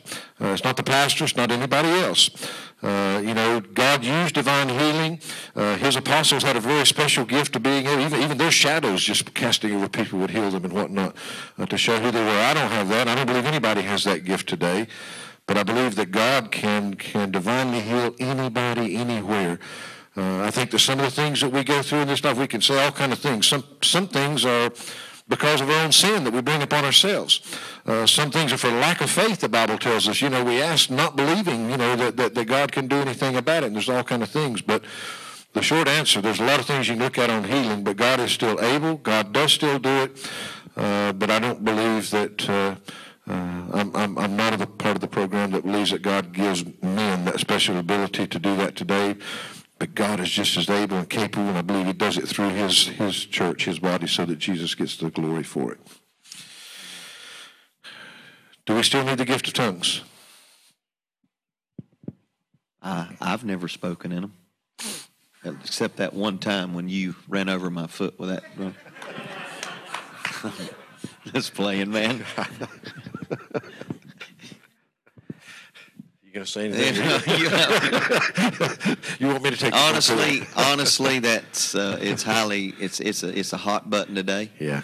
Um, I I'll be honest with you, we don't have time to sit down and and, and, and talk about it at at at a at a setting like this. Um, if you ask me, is it what does it say? Do we still need the gift of tongues? I think first thing you got to do is define tongues. Yeah. Um, you know, tongues in the Bible as far as languages and the gift of languages. Uh, I think that that gift is given for all kinds of things. Like you said, I mean, I've taught my people for weeks and weeks and weeks and weeks. Um, and, uh, you know, if you're, the, the amazing thing is about, you know, tongues in the Bible. On the day of Pentecost, they were all able to understand and hear in their own language when the gospel was preached. These Jews, devout men out of every nation under heaven, the Bible says. Um, and yet today, uh, I have a lot of dear, dear Christian friends that I love dearly. And, uh, you know, they believe that the gift of tongues, I mean, I've got some that believe it's a heavenly language and some believe that it's all kind of different things. Bottom line is we're going to disagree on some of those things, but I don't love them any less, and they still love me in spite of that fact. And, and, and, and praise God, that's not what's going to get us to heaven or not. Uh, but uh, it is a hot subject. Churches are very different on it. I'm not here to divide on it. You know, you want to come ask me personally. Like I said, I mean, uh, it's, it's something when you study a subject like that, then you need to study everything that the Bible says about it, Old Testament, New Testament, uh, and, uh, and come to a conclusion based upon the Word of God, not upon what somebody tells you. Amen. Mm-hmm. Brian, mm-hmm. how do you prepare your sermons? Um, through life experiences and just try to be practical. Um, be no need for me to try to impress you with lofty words and stuff like that. You just just preach practically, and preach where people live. That's what people need. That's what all of us need is to, is practicality, and that's how I prepare. And I'll be honest, the older I get, the more I'm in the ministry, I used to want to prepare and prepare and have all this stuff and have all of these illustrations, have all this stuff, and man, it would be awesome. And I'll be quite honest with you, the older I get, the more I pray. pray uh, I pray a whole lot more than I prepare now because you better be prayed up. There's been many times, even in this, own conf- in this conference, uh, not maybe on the weekend because we already set a schedule for what I'm going to be preaching each session. But I will, and Pastor knows this, that I've come in this building and literally between the time that we started the first song, Brother Downey, and I got in the pulpit, God changed my heart, and I preached a totally different message. That's just the way you got to be led of the Holy Spirit of God. So if you're if you're uh, studying to be a preacher or you want to be one, uh, that's the biggest thing. Be sensitive, be humble, and be an open vessel. Yeah, the next one is very similar. I want to preach the gospel. How do I go about this? And uh, again, if you talk about preaching as a preacher, everybody, everybody should proclaim the gospel um, you know, regardless of where you are, what you're doing. If you're talking about being a preacher from the uh, from the pulpit, then uh, the preparations there more than anything else. Uh, it's got to come from the heart. Uh, it's got to come from God. Uh, that's uh, that's within you. But you know, don't try to be something that you're not. Don't try to preach like somebody else. you know, everybody can be a witness. If you're saved yourself, you know how to get saved. And you ought to be able to proclaim that. And you ought to take every opportunity to proclaim it to everybody. How do you keep yourself humble? Well, if you ever figure out you got it, you just lost it. yeah, yeah. If you ever, how do you keep yourself humble? and I've always, I've always said, you know, that, uh, you know, if you ever feel like that, you finally, uh, you finally got humble, you just lost it. You know, right, yeah. right then and there. Um, you know, keep Jesus first. Keep everybody else first. Uh, you know, self self sacrificing. Never yeah. begin to, to feel that you're self important. You're always, what, why does the Bible have so much to say about pride? Because it's a problem in the flesh. The flesh likes a pat on the back, the flesh likes recognition. Uh, just try to keep others before yourself and keep the Lord above yeah. everything. Usually emulate who you hang with. if you stick close to Jesus, you'll stay humble. And again, you know, this this we've we've already discussed, you know, how do I cope with insecurity or doubt? And we all have come, I guess, through our own ways with with some of those things. But I simply, you know, above all else, it comes right back to the Word of God. Uh, you you trust because you know without any shadow of a doubt that you've done what the Bible tells you to be saved. Mm-hmm. You base your security upon God's Word and God's promise. It's not on religion, not on your intentions, not on your feelings. Uh, you know, there are an awful lot of people sitting on church, I started to say pews, but they're mostly chairs nowadays, uh, that uh, have never been saved. They've gotten all kind of religion. They got all the best intentions in the world. Uh, but folks, you've got to humble yourself before Almighty God as a sinner. Uh, admit your sin. Uh, seek that forgiveness because of what Jesus Christ has done for you, and that alone. Um, and, uh, and if you call upon God to forgive you because of what Jesus did for you, He promises He won't turn you away. Uh, it's got to uh, it's got to be based upon uh, upon God's word and not upon your uh, your feelings. Anything there? That's good. Either pastor can answer. Okay, brother Downey, this one's for you, brother. Uh, this is actually a good question. How can you forgive someone for a wrong action repeatedly done against you? Man, you're going to struggle. 70 times 7? Well, the, the, the, only thing I can tell you that helps me personally is, uh, is I remember what the Lord's forgiven me for, how many times I've repeatedly failed Him. I remember something else that helps me, and it may have no significance to you whatsoever. Um, and that's the uh, the simple fact that when when somebody wrongs me, uh, I don't care how wrong that that wrong is. Uh, I pray for God to give me the compassion that Jesus has for them because I try to see it not as them personally wronging me or coming against me.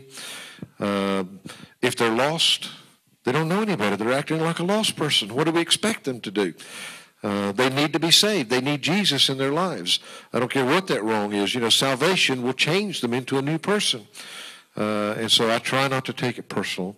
I try to make sure that uh, that I understand, you know, that either they're a lost person that needs to be saved, or they're a Christian that's struggling, that they still need that dealt with in their life. Try not to. Try to remember how much God's done for you uh, and it's it's tough. The old flesh won't want to do it. Uh, and I honestly, you know, it's like it's like one preacher preached from this pulpit some years ago. You know, said one of the things he used to struggle with the most was people borrowing stuff from him and never bringing it back, especially his books because they meant so much to him. He said, you know what? He said, in my mind, he said, every time somebody borrowed a book from my library, he said, I didn't say it out loud now, but he said, in my mind, he said, brother, I'm giving that to you. And as far as he was concerned, it was gone. He said, Don't ever loan anything that you won't give away. Mm-hmm. And he said, if he ever got it back, he was praising God because, you know, he'd already given it away anyway in his mind. But uh, if they didn't bring it back, he wasn't upset with them because uh, he'd already settled that thing. Yeah. And uh, uh so, you know, you know, just just uh, uh, just try to deal with people in the, in the fact that we're all humans, we're all sinners. Remember what God's done for you. And remember that it's, it's sin that their problem. Try to have the compassion that Jesus had for them. Look at what they did to him.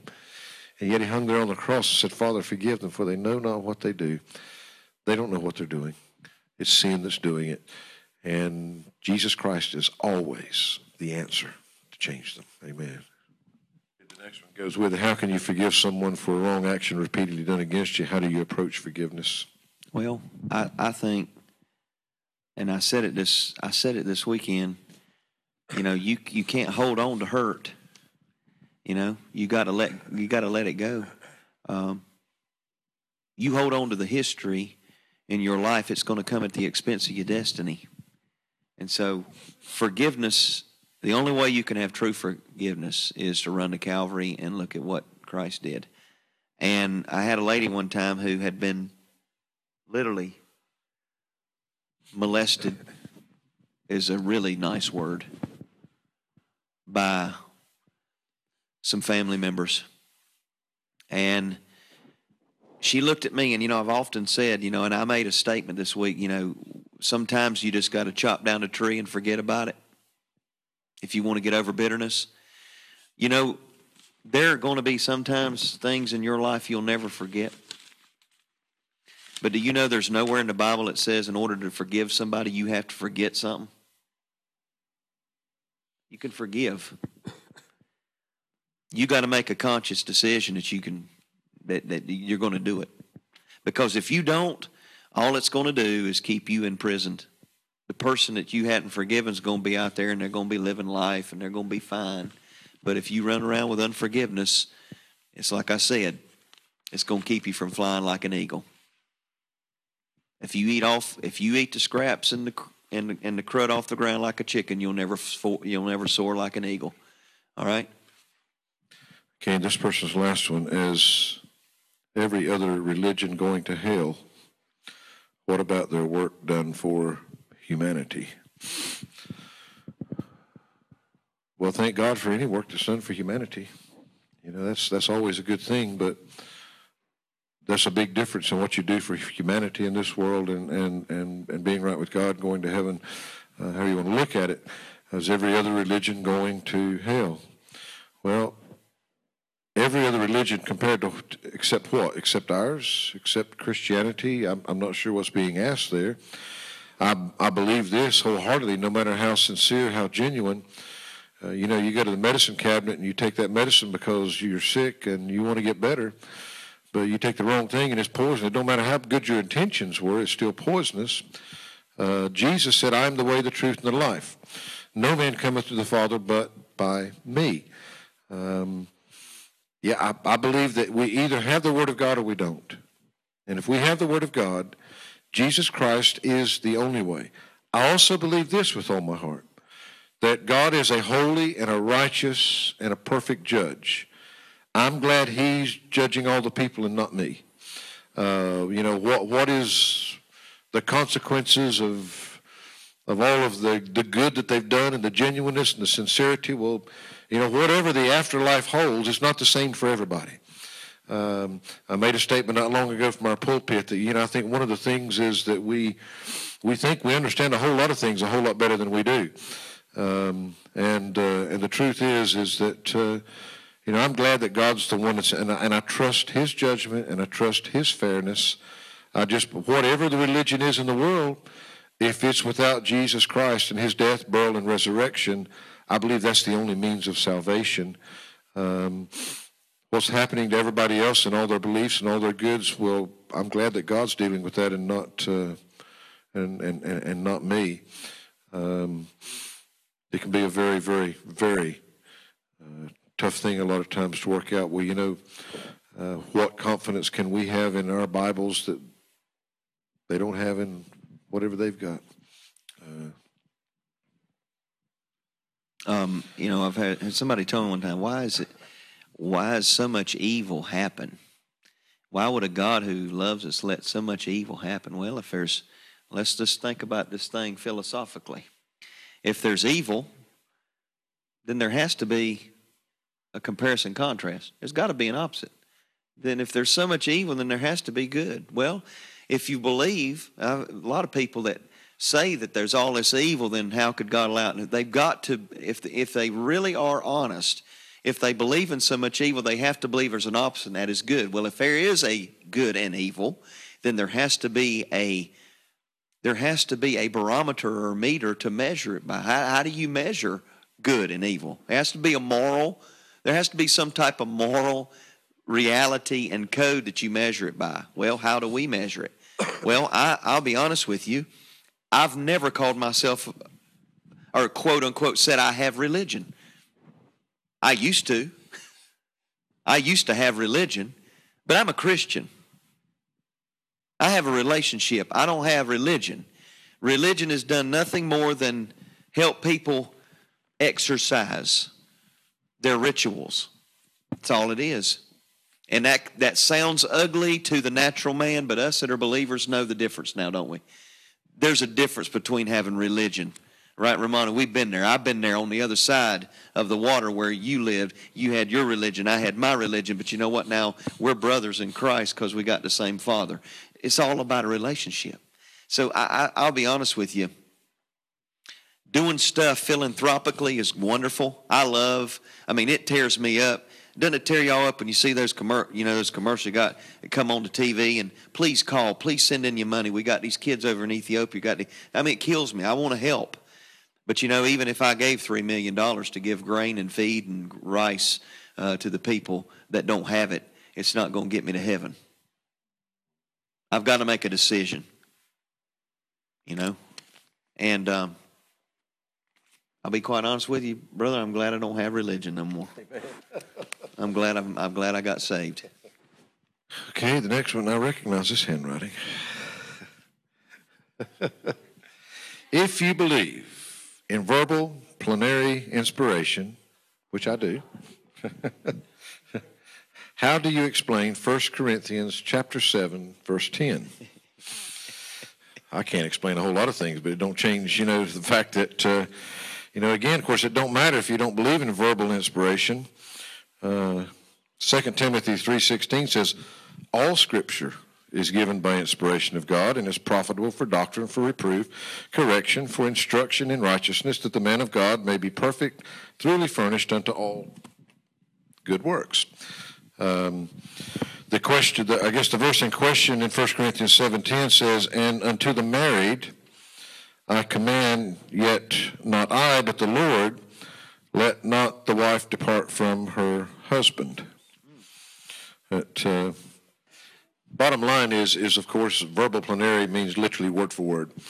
Uh, so, do we believe that every word of God is inspired, which is literally to be breathed by God Himself, uh, which uh, the Bible says that he used these these these holy men, and I think one of the one of the interesting things that there have been different uh, interpretations of, uh, of, of things down down through the years as far as the the level of inspiration. Um, you know, I guess that uh, we either believe in verbal plenary, which means that every word of God is as God would have it to be. I believe you get into a lot of really difficult areas, like, okay, when we talk about verbal plenary inspiration, are we talking about, we got problems either when we come to our English Bibles, uh, we got all these different ones. Then, if we're talking about inspiration in the fact that our English Bible's being breathed by God, then uh, then we'd have to have a, a, a dog face, you know, I guess, concrete answer that men those others, you know, to be need to be burned. Um, you know, I believe there's a difference in inspiration and breathe. I do not believe in double inspiration, uh, which some would. Some believe people believe that uh, English Bible can correct the original. Well, that's between them and God. I sure am not going to go there. I believe that uh, verbal plenary inspiration applies to the originals, but I believe that God has preserved His Word. Of course, if you've ever learned a foreign language, then uh, you got sense enough to know that uh, you know when you go from one language to another language, then uh, you know sometimes to be able to to to say the exact thing is is is, is sometimes a challenge. Uh, we have a lot of words in our English Bible that are what we call transliterated words because there was no word in the English language to, to be able to, to translate that, and so they had to come up with a new word. You know, baptize is one of those uh, is one of those words. Um, and so uh, uh, we've got to define what we're talking about. But if you believe in verbal plenary inspiration, if you're talking about the, the original manuscripts, I do believe that every word was, was given by God. Uh, at the same time, when uh, uh, Paul is speaking here, and unto the married I command, yet not I, but the Lord. Yep. Okay, I was trying to figure. I said, well, you know, he said the Lord's commanding it. What's what's that got to do with inspiration? yeah. uh, verse twelve. But to the rest speak I, not the Lord. If any brother hath a wife that believeth not, and she be pleased to dwell with him, let him not put her away. So what we're talking about here is the fact that uh, he's saying that uh, that by God's command, uh, let not the wife depart from her husband. Um, and if she depart, let her remain unmarried or be reconciled to her husband, and let not the husband put away his wife. But to the rest I speak not the Lord. If any brother hath a wife that believeth not, and she be pleased to dwell with him, let him not put her away. Um, I think, you know, again, do we believe that God was speaking through the Apostle Paul there? The Apostle Paul is writing to the church at Corinth God had already commanded the first part. He's, he's, he's repeating what God has already commanded uh, himself. Uh, do we believe that the, the second part that he's adding on here in verse 12, that she, in other words, God said, okay, if, you know, uh, if let not the wife depart from her. God's, God never, ever wants divorce. It's never God's will. You know, God gave divorce because of man's weakness, man's sin, man's failings, not because that it was the way God ever meant for it to be. God meant one man, one woman uh, for life forever. Uh, in Scripture, there are a few mans, but we can get off on the whole marriage thing. But I think you know that here, again, I have I have absolutely no problem with verbal plenary inspiration if God is using the Apostle Paul to give us, if all Scripture is inspired and given of God. Uh, then, uh, if God is using the Apostle Paul and writing to this church at Corinth to give us his principles, uh, then, uh, then again, I guess the question comes up did these men know when they were penning the Word of God as we know it today? Uh, did they know that uh, God was using them to write His eternal Word that was going to last forever? Uh, I don't think so. I don't, you know, I believe these, these were men of God that God was using. I believe their personalities still show through. Um, I agree with his statement. You know, it's just like, you know, you come to the book of Hebrews, there's no dogmatic. We can't say dogmatic. I believe that was the Apostle Paul because we recognize his style and so many of the things that were said there is that man because God never used them as a robot. But yet I believe that God truly inspired them to write the words that he wanted uh, preserved. And I believe that he gives us principles through those men, just like he was through the Apostle Paul here. Even though the Apostle Paul didn't necessarily know himself at the time, uh, you know, basically all he's saying is God has said, don't put her away. Um, you know, if if uh, if she's willing to uh, to live with you, then uh, then you live with her. Uh, but then he goes on, but to the rest I speak, and not the Lord. If any brother hath a wife that believeth not, and she be pleased to dwell with him, let him not put her away. Um, if somebody's a Christian, maybe you got two lost people. One gets saved, the other one is is uh, is not saved. In other words, God's saying, you know, well, if uh, if one of them, uh, if if she's pleased to stay with you as a Christian, then you're still married. But if she leaves, then you got these other stipulations. Um, well, he did it also. He did it also in Second Corinthians too, because he said, you know, I, I tell you a story about a man that went, you know, into the third heaven, whether in the spirit or in the body, I know not, but I can't tell you. But and, and he basically, it almost sounds like he was, he was just telling his story when you wouldn't think, you know, God speaking through him. But honestly, when holy men of old spake as they were moved by the Holy Ghost, it's hard for us to understand that because we're just reading it.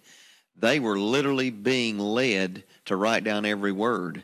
And obviously, the God of heaven allowed him to say, you know, to write down, I'm saying it's not the Lord, but yet it's still being pinned down through the inspiration of the Holy Spirit of God. I, that's the only way I can look at it. I think it's, it's kind of hard to uh, to grasp sometimes how that God can say what He wants to say, and yet say it through an individual without he does, he's he's not overriding their character, their personality, who they are, but I believe I don't I don't I don't I guess have a problem with with with God using them to say exactly what He wants to say but it coming out in in in uh, in themselves in who they are, and I and I you know okay not to the same degree as as as this, but I believe that God would lead you as Christians and that He will certainly speak through men in the pulpit and, and, and others today where it's God that's using them and their personality. Um, but uh, but when he was he was uh, penning his word, and and of course, it would only be fair to say, you know, there are a lot of theological people out there today that don't believe in verbal plenary inspiration. Um, I struggle with a Bible that either either it's God's word and God gave it to me, and in all Scripture, as He says, is inspired, or if I've got to start trying to figure out well which parts aren't and which parts aren't. Was was was God not God enough that if He's given us His word and what He expects of it, that uh, that He would give it to us, being able to use these men and their personality, but still penning it word for word as He wanted us to have it. I, you know, I I just I don't. Uh, I'm not sure. I got I got a couple of hands flying up around here. Our, our translations, a lot of them, like you know, one I read from, maybe one that you study. Sometimes even even will add words, you know, in italic. So in italic, so we will it'll it'll just make us understand a little bit better. Um, Anything you read the King question. James Bible that's in italics is simply to make it make sentence structure sense yeah. in our language. But they're being honest with this and okay that wasn't there in the original, but it wouldn't be in our proper sentence structure without putting it there. You know. Yeah. That's that's what I was saying earlier. That that, that as far as to a much lesser degree, because he's not preserving his word. Yeah, for it's us. not being preserved. But it's like when I get up to preach, God can give me a message that He wants to get across. Now, you know, it's just like it's like when I experienced my most embarrassing moment. I don't believe that uh, that was God's inspiration. that was, was definitely preservation. you know, we, we are still human beings, and we are still fallible. Uh, we we are still fallible, but but but this is why you know that the canon of Scripture that we have and hold, you know, again we believe that God was working in those sixty six books in a very special way to preserve that for us. So again, God gave His His preserved word for us. We certainly see, you know, that uh, you know everybody doesn't preach the same way, the same styles, personalities come through, and yet God can use those things, and that's that's a much lesser degree. Um, and and I guess Tyler, I mean, I wouldn't even begin to think that it's easy for us to to grasp and understand what God does a lot of times in the way that He does it. Um, I believe in inspiration because the Bible teaches inspiration. I believe that when God originally gave it, I believe that uh, those men were moved by God and that we had it word for word as God as God wanted it. I believe that's why I stated, I think while you were out, that I really, really struggle with, with those today that would believe in double inspiration and things like that because God breathed His word one time through those holy men. Um, what we have today is a preservation of that and a translation of the original, and, uh, and we have to go with where we believe that uh, the most accurate translation is. And men have all kind of different views on that, and respect them for it. I have mine. I use the Bible that I use because of the choices I've made. But uh, uh I think I think the hard thing a lot of times is, uh, you know, how can God? We almost did God dictate it? Did God mechanically write it through those men? Uh, how could he do that and their personalities still be there?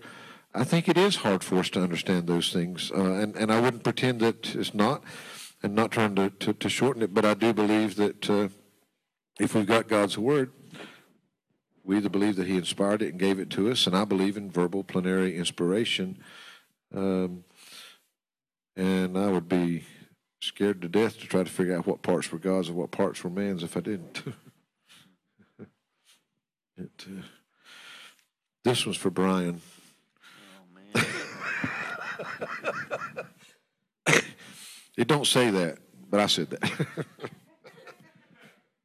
wow. Is that inspired? I don't know how we're supposed to. It wasn't inspired by me, brother. promise you, I didn't breathe this. okay, I'm, I'm talking about passing the torch. I'm not. I'm not. Uh, yeah, that passing the torch. I think that might have been inspiration. Um, this is the same handwriting. It looks like.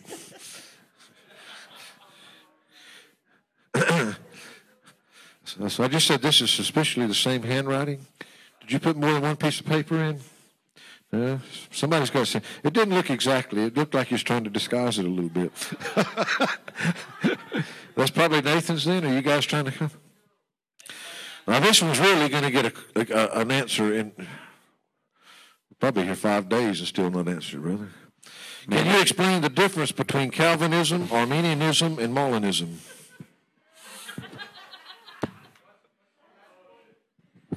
Can you explain the difference between Calvinism, Arminianism, and Molinism? They're, they're all.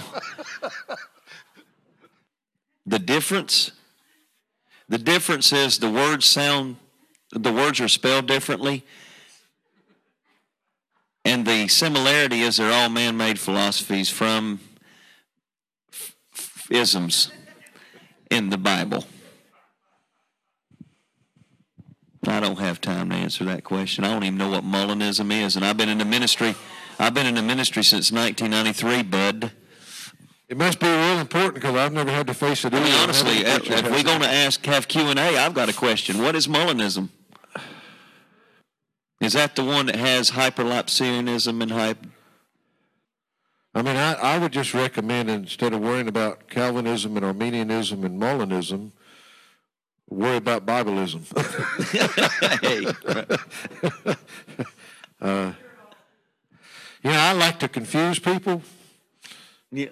and, and that's what, you know, some think I'm Calvinist, some think I'm Arminian, some think I'm just downright crazy, but, uh, you know, I, I, I don't care if they ever figure out what man I line up with or not, as long as I'm preaching the Bible. Amen. Yeah. I'm a Calminian. What's what's this next one? I'm a Calminian. What are differences? And what is the ambulance what? And I know who this one is. and he usually does the same thing, one easy, one hard. How can God guarantee good for his people without predestinating good? God can do anything he wants to do. and you can't do anything about it. Crazy Egyptians. Does They're so like intellectual. Uh, Egyptians are so intellectual.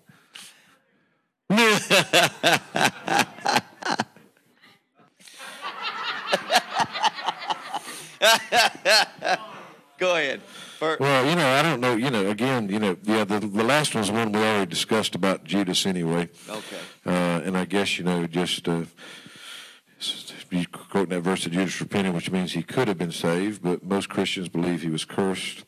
Could the blood of Christ save him? Absolutely, 100% it could have.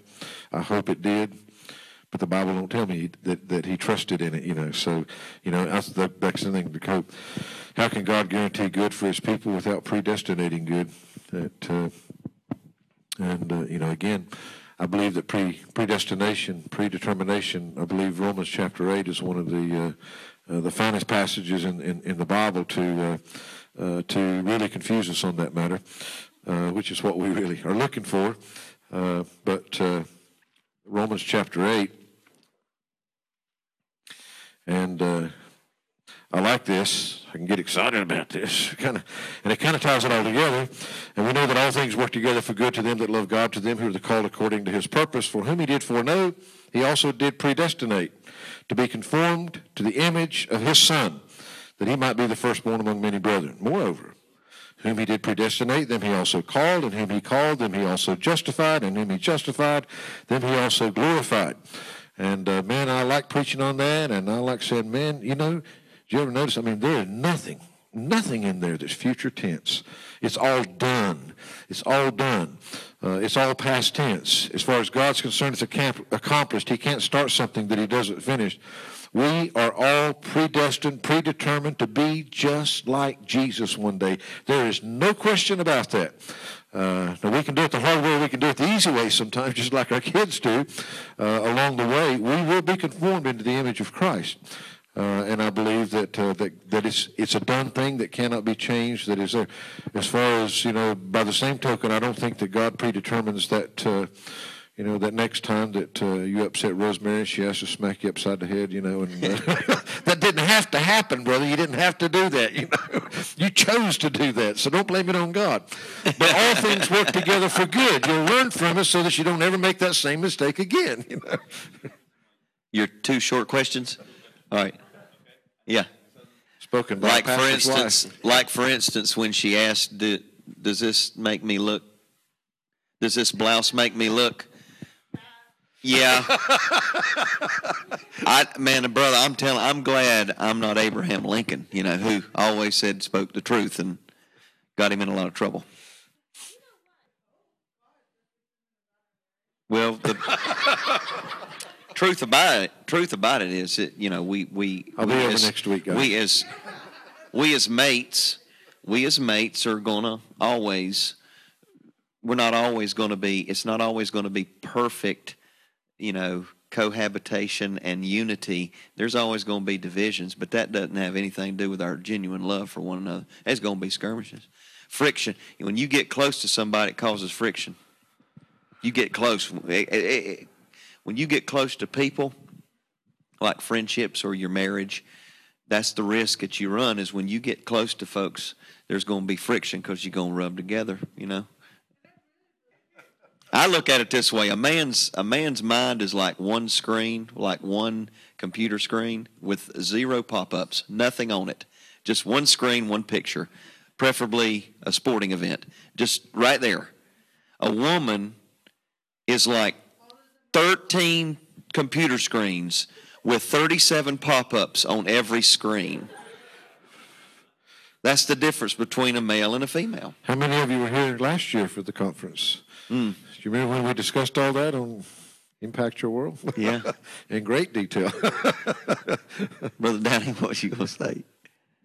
I think, I think it comes with time. I do. There are a lot of things that uh, I used to do because, or a lot of things that I thought and I felt even when I read the scripture with a preconception based upon fearing whether I would be accepted or not by a certain group of people, by a certain association, where I would be invited back or not invited back. And I think you got to get down to where the scripture says in Proverbs 29 25, the fear of man bringeth a snare, but whoso putteth his trust in the Lord shall be safe. And just let the Holy Spirit of God lead.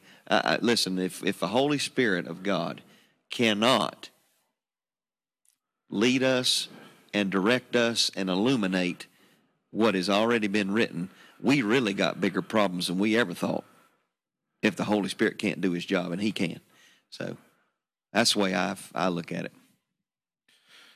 Okay, I want to give you guys a bit of chance to rest, but let me let me ask you this: as far as uh, did anybody have a question that didn't get answered, or I know it's hard because you got to realize a lot of these a lot of these questions you don't answer in just a couple of minutes.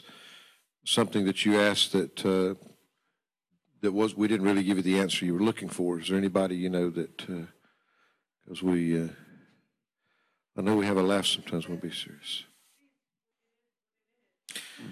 Well, I think there are a lot of things. Again, you know, you're not going to answer it quickly, but you know, even even going back to the manuscripts that most Bibles are translated from, you know, why?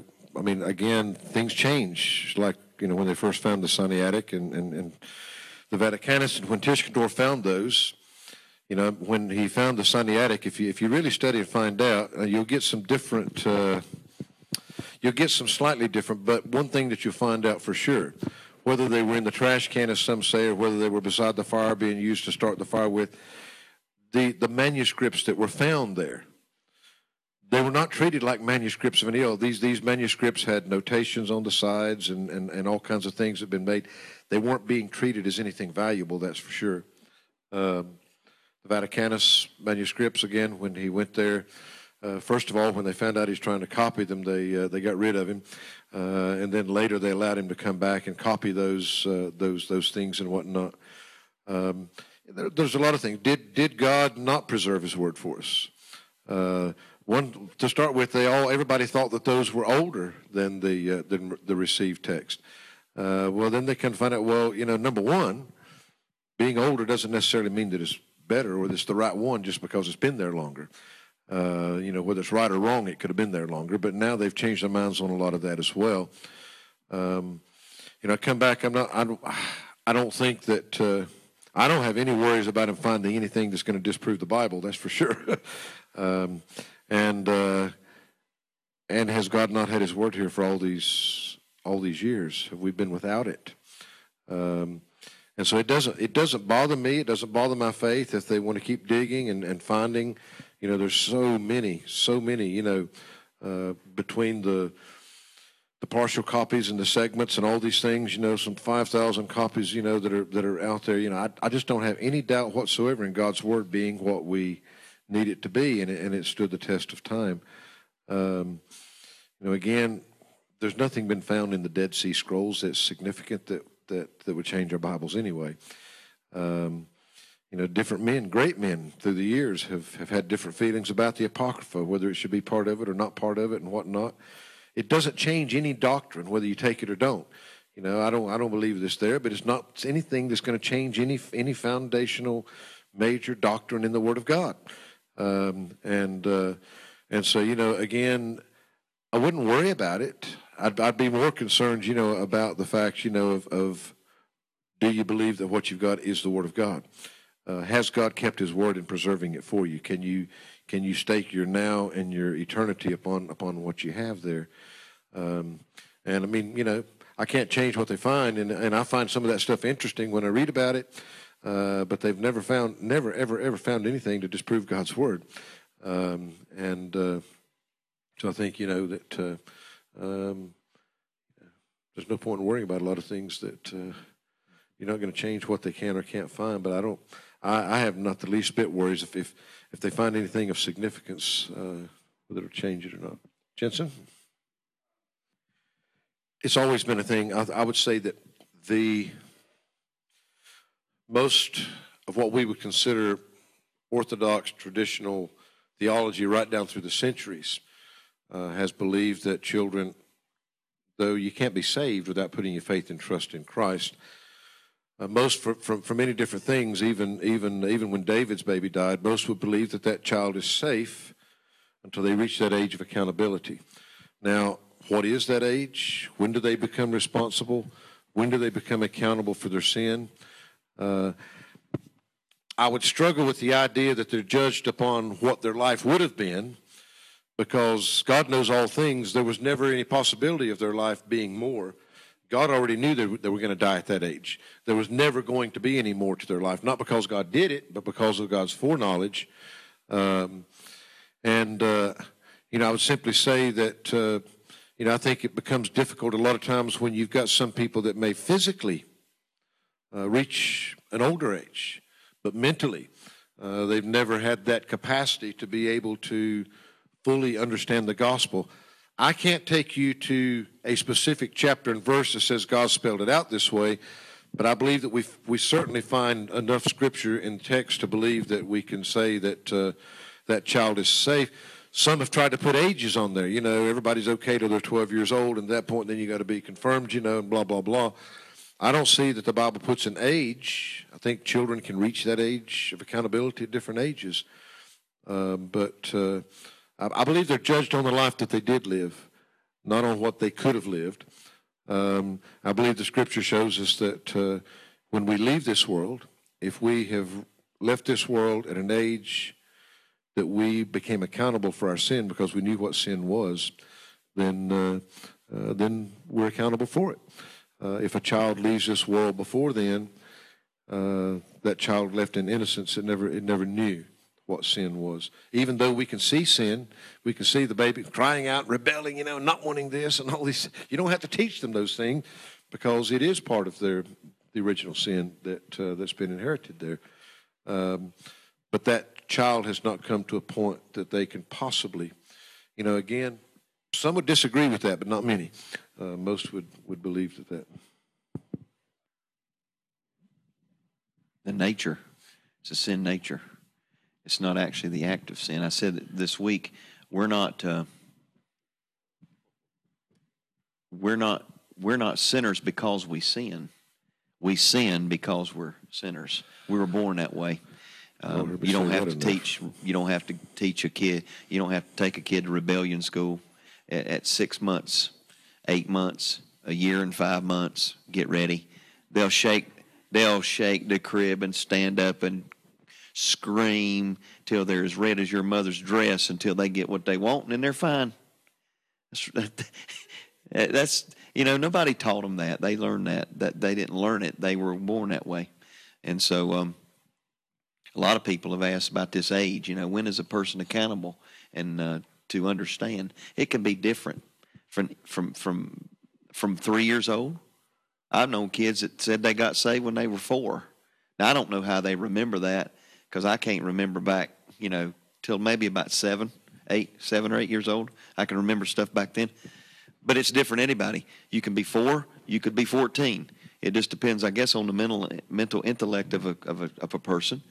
But uh, I like to say that that age of when a person understands what sin is and can repent of it and know that they're a sinner is a perfect example. Is my son used to run around the house naked, and then all of a sudden one day, it was just fully aware to him that that he didn't want a lot of people looking at him naked. He stopped that mess. He run, he went in his room to change. He did, it, embarrassed him. It- that was about six years old for him. Well, you know, what happened to Adam and Eve? Conscience was birthed. What happened? They saw themselves as naked, hid themselves. Their conscience was born, and that's when you know the conviction began to set in. Uh, that age could be different in any any person. Could be four, could be fourteen, could be seven, could be eight. You know, mentally handicapped people. You know, I believe they're safe in the arms of Jesus. They don't know how to hear, understand, and receive the gospel. They just don't know how. So they're safe. Just like, you know, David's baby went to heaven and David said, I I can go to him. He can't come to me, but I can go to him. Well, we're born with sin, and it's sin. So I mean, if you want to look at it that way, you know, it's uh, again, you know, it's it's sin. The Bible calls it sin, just like any other sin that needs to be repented of and needs to be forgiven. Um, you know, just like a lot of sins in your life, you know, you could ask the same thing about a murderer or a liar or a drunk or anything else. They're born with that sin nature, which uh, you know that results from. But you know, it may not have come to fruition until they were, you know, ten years old or twenty years old or thirty years old or whatever. Uh, and so I, I believe that every man is born a sinner, and that sin nature is there, and that that's just a sin, just like any other sin that uh, uh, that man uh, commits, and he's got to have forgiveness for it.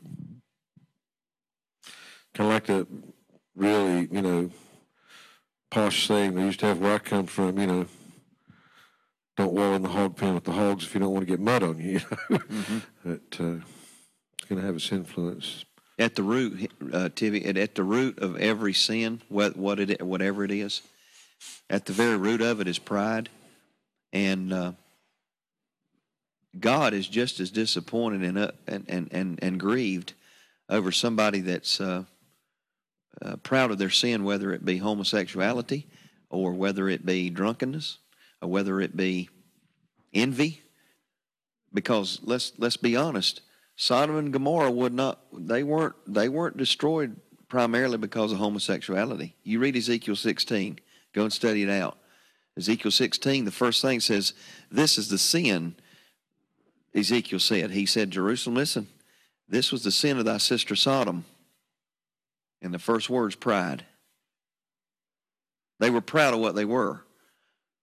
I don't care. If you're a bank robber and you're proud of what you are, it's no different. It's sin, and you're proud of it. And God hates pride. That's the that's the that's the issue at hand. You know, I'm gonna be honest with you. God can God save a person like that? Yeah, you repent of it and don't be proud about it. God can save you from it. But when you stand up and you're arrogant about it, you know, that's that's the big issue. Does that mean we shouldn't have that gay pride rally next Sunday? That's right. Isn't that kind of ironic that that's what they call their marches? Gay pride. Let's let Sean. She's been. She's had her hand up Sean. for several times here. Yeah. I think the practical answer, though, is Tibby asked, they born into it or they make a choice. I, th- I think it's the latter, not the former. They're I don't born the think- I don't nature, think- they choose sin. Yeah, I don't sin. think that. I don't think they're born that way. I think you make a choice. every sin you ever commit is by choice. It's a isn't it? choice. Yeah. Antonio. The question throughout the Bible, from Genesis to Revelation, is whose will is going to be predominant? Is it going to be God's will or your will? And God's God's not going to, um, like I said, God's not going to drag you through broken glass for you to repent or you to get right about it. Um, I think it comes to lordship. I said it last night. You know, Jesus Christ has been has be, has become Savior, but He must become Lord. And uh, we talked about that a little bit this morning. You know, you you got the call to salvation, then you got the call to service, but you've got to have the call to surrender. You know, the high calling of God in Christ Jesus, and that's full surrender. White flag, let it go. You want to answer? All right. There's no way. Well, first of all, it goes all the way back to one of the convictions that we live by, one of the fundamentals of the faith. We believe uh, that he was born of a virgin. Okay, he didn't have an earthly father. There's no way he could have a sinful nature, because the Bible says in Romans five twelve, as wherefore as by one man, Adam, sin entered into the world, and death by sin, so then death passed upon all men, for that all have sinned. Well, that all includes us. It don't include Christ because he was born of a virgin, the only one that was ever born spotless and sinless.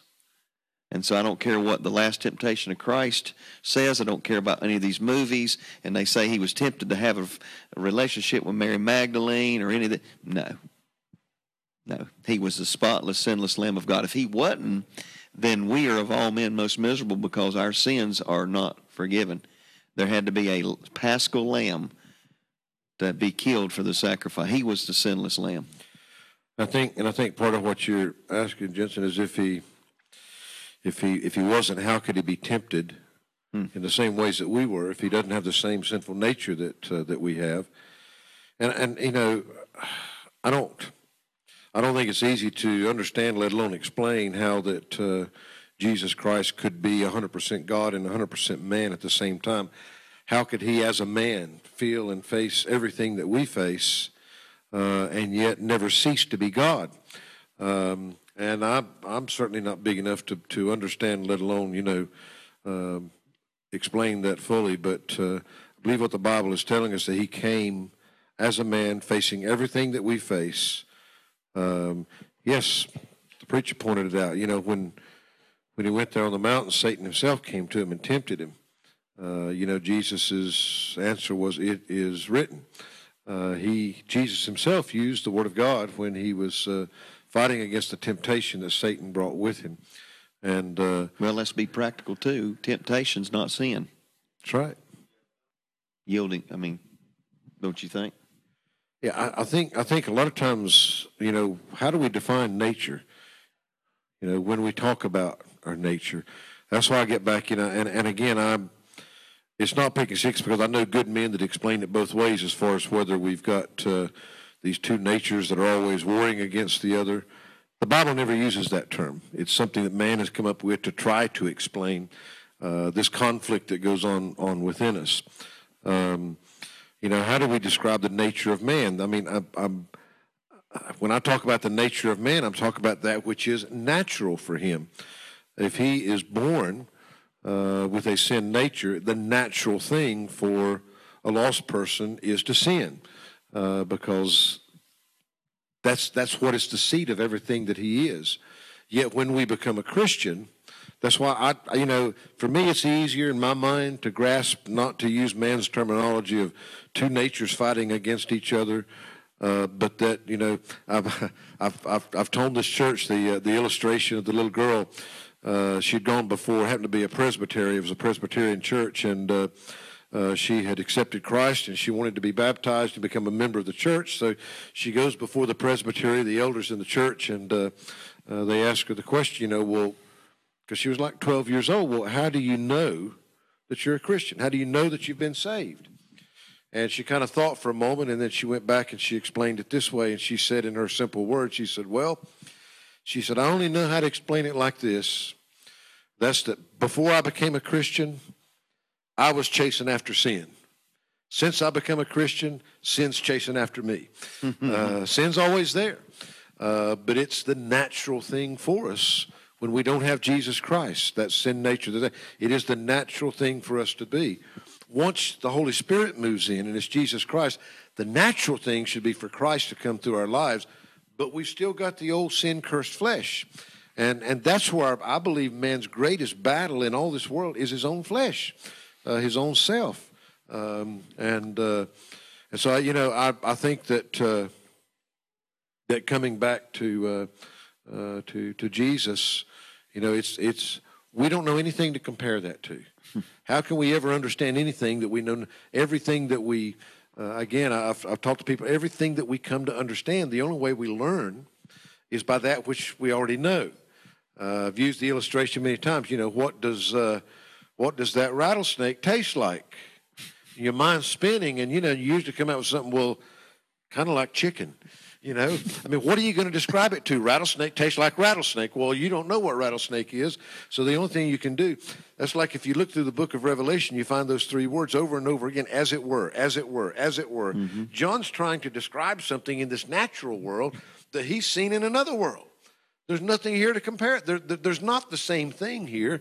So he's telling, you know, we would kind of use. Well, it was kind of like, it was kind of like chicken, you know, it was kind of like, you know, he's, he's comparing it to the known to give us an idea of, of, of the unknown.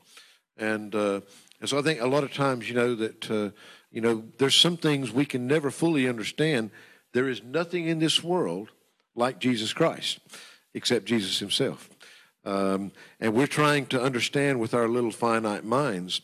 And, and it is hard for us to grasp again how that he could not have that sin nature, uh, how he could be 100% man, without ceasing to be God, um, and yet be tempted in all ways like as we were, yet without sin.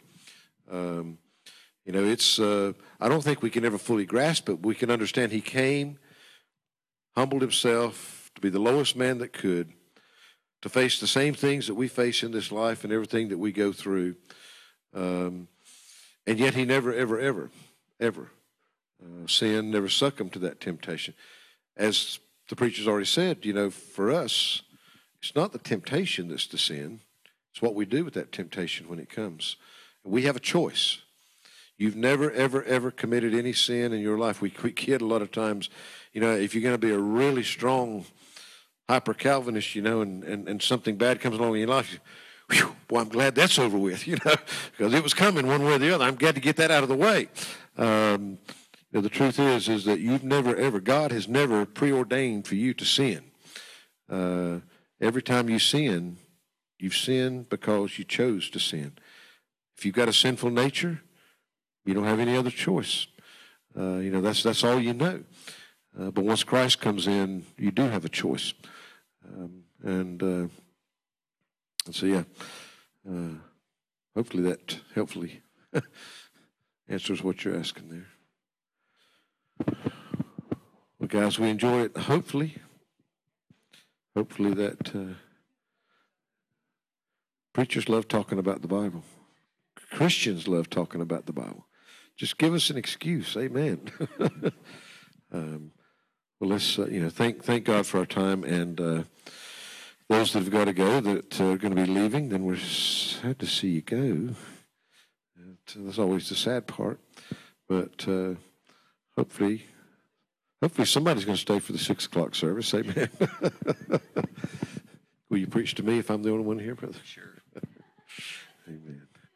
It, uh, but uh, God bless you for being here. Well, let's have another word of prayer, and let's pray for these others that are uh, that are leaving. Thank God for what He's done, and uh, maybe Pastor Brian will pray for us. Amen.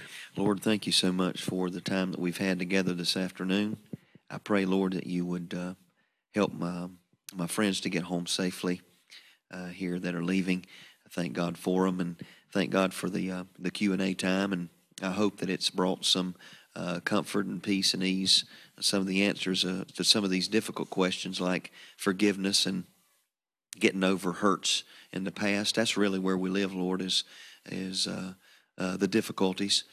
sometimes, and we dwell on those. But Lord, I thank you that we've given, been given promises that um, uh, that uh, in this world we'll have tribulation, but thank God you said, "Be of good cheer; you overcome the world." So I pray that you just uh, have your will and your way in each and every one of our lives, and uh, Lord, guard and guide uh, these young people and their leaders uh, to to to seek your face and to uh, to try to accomplish the will of God in their life. And Lord, I'll love you and praise you for what you do. In Jesus' name, Amen.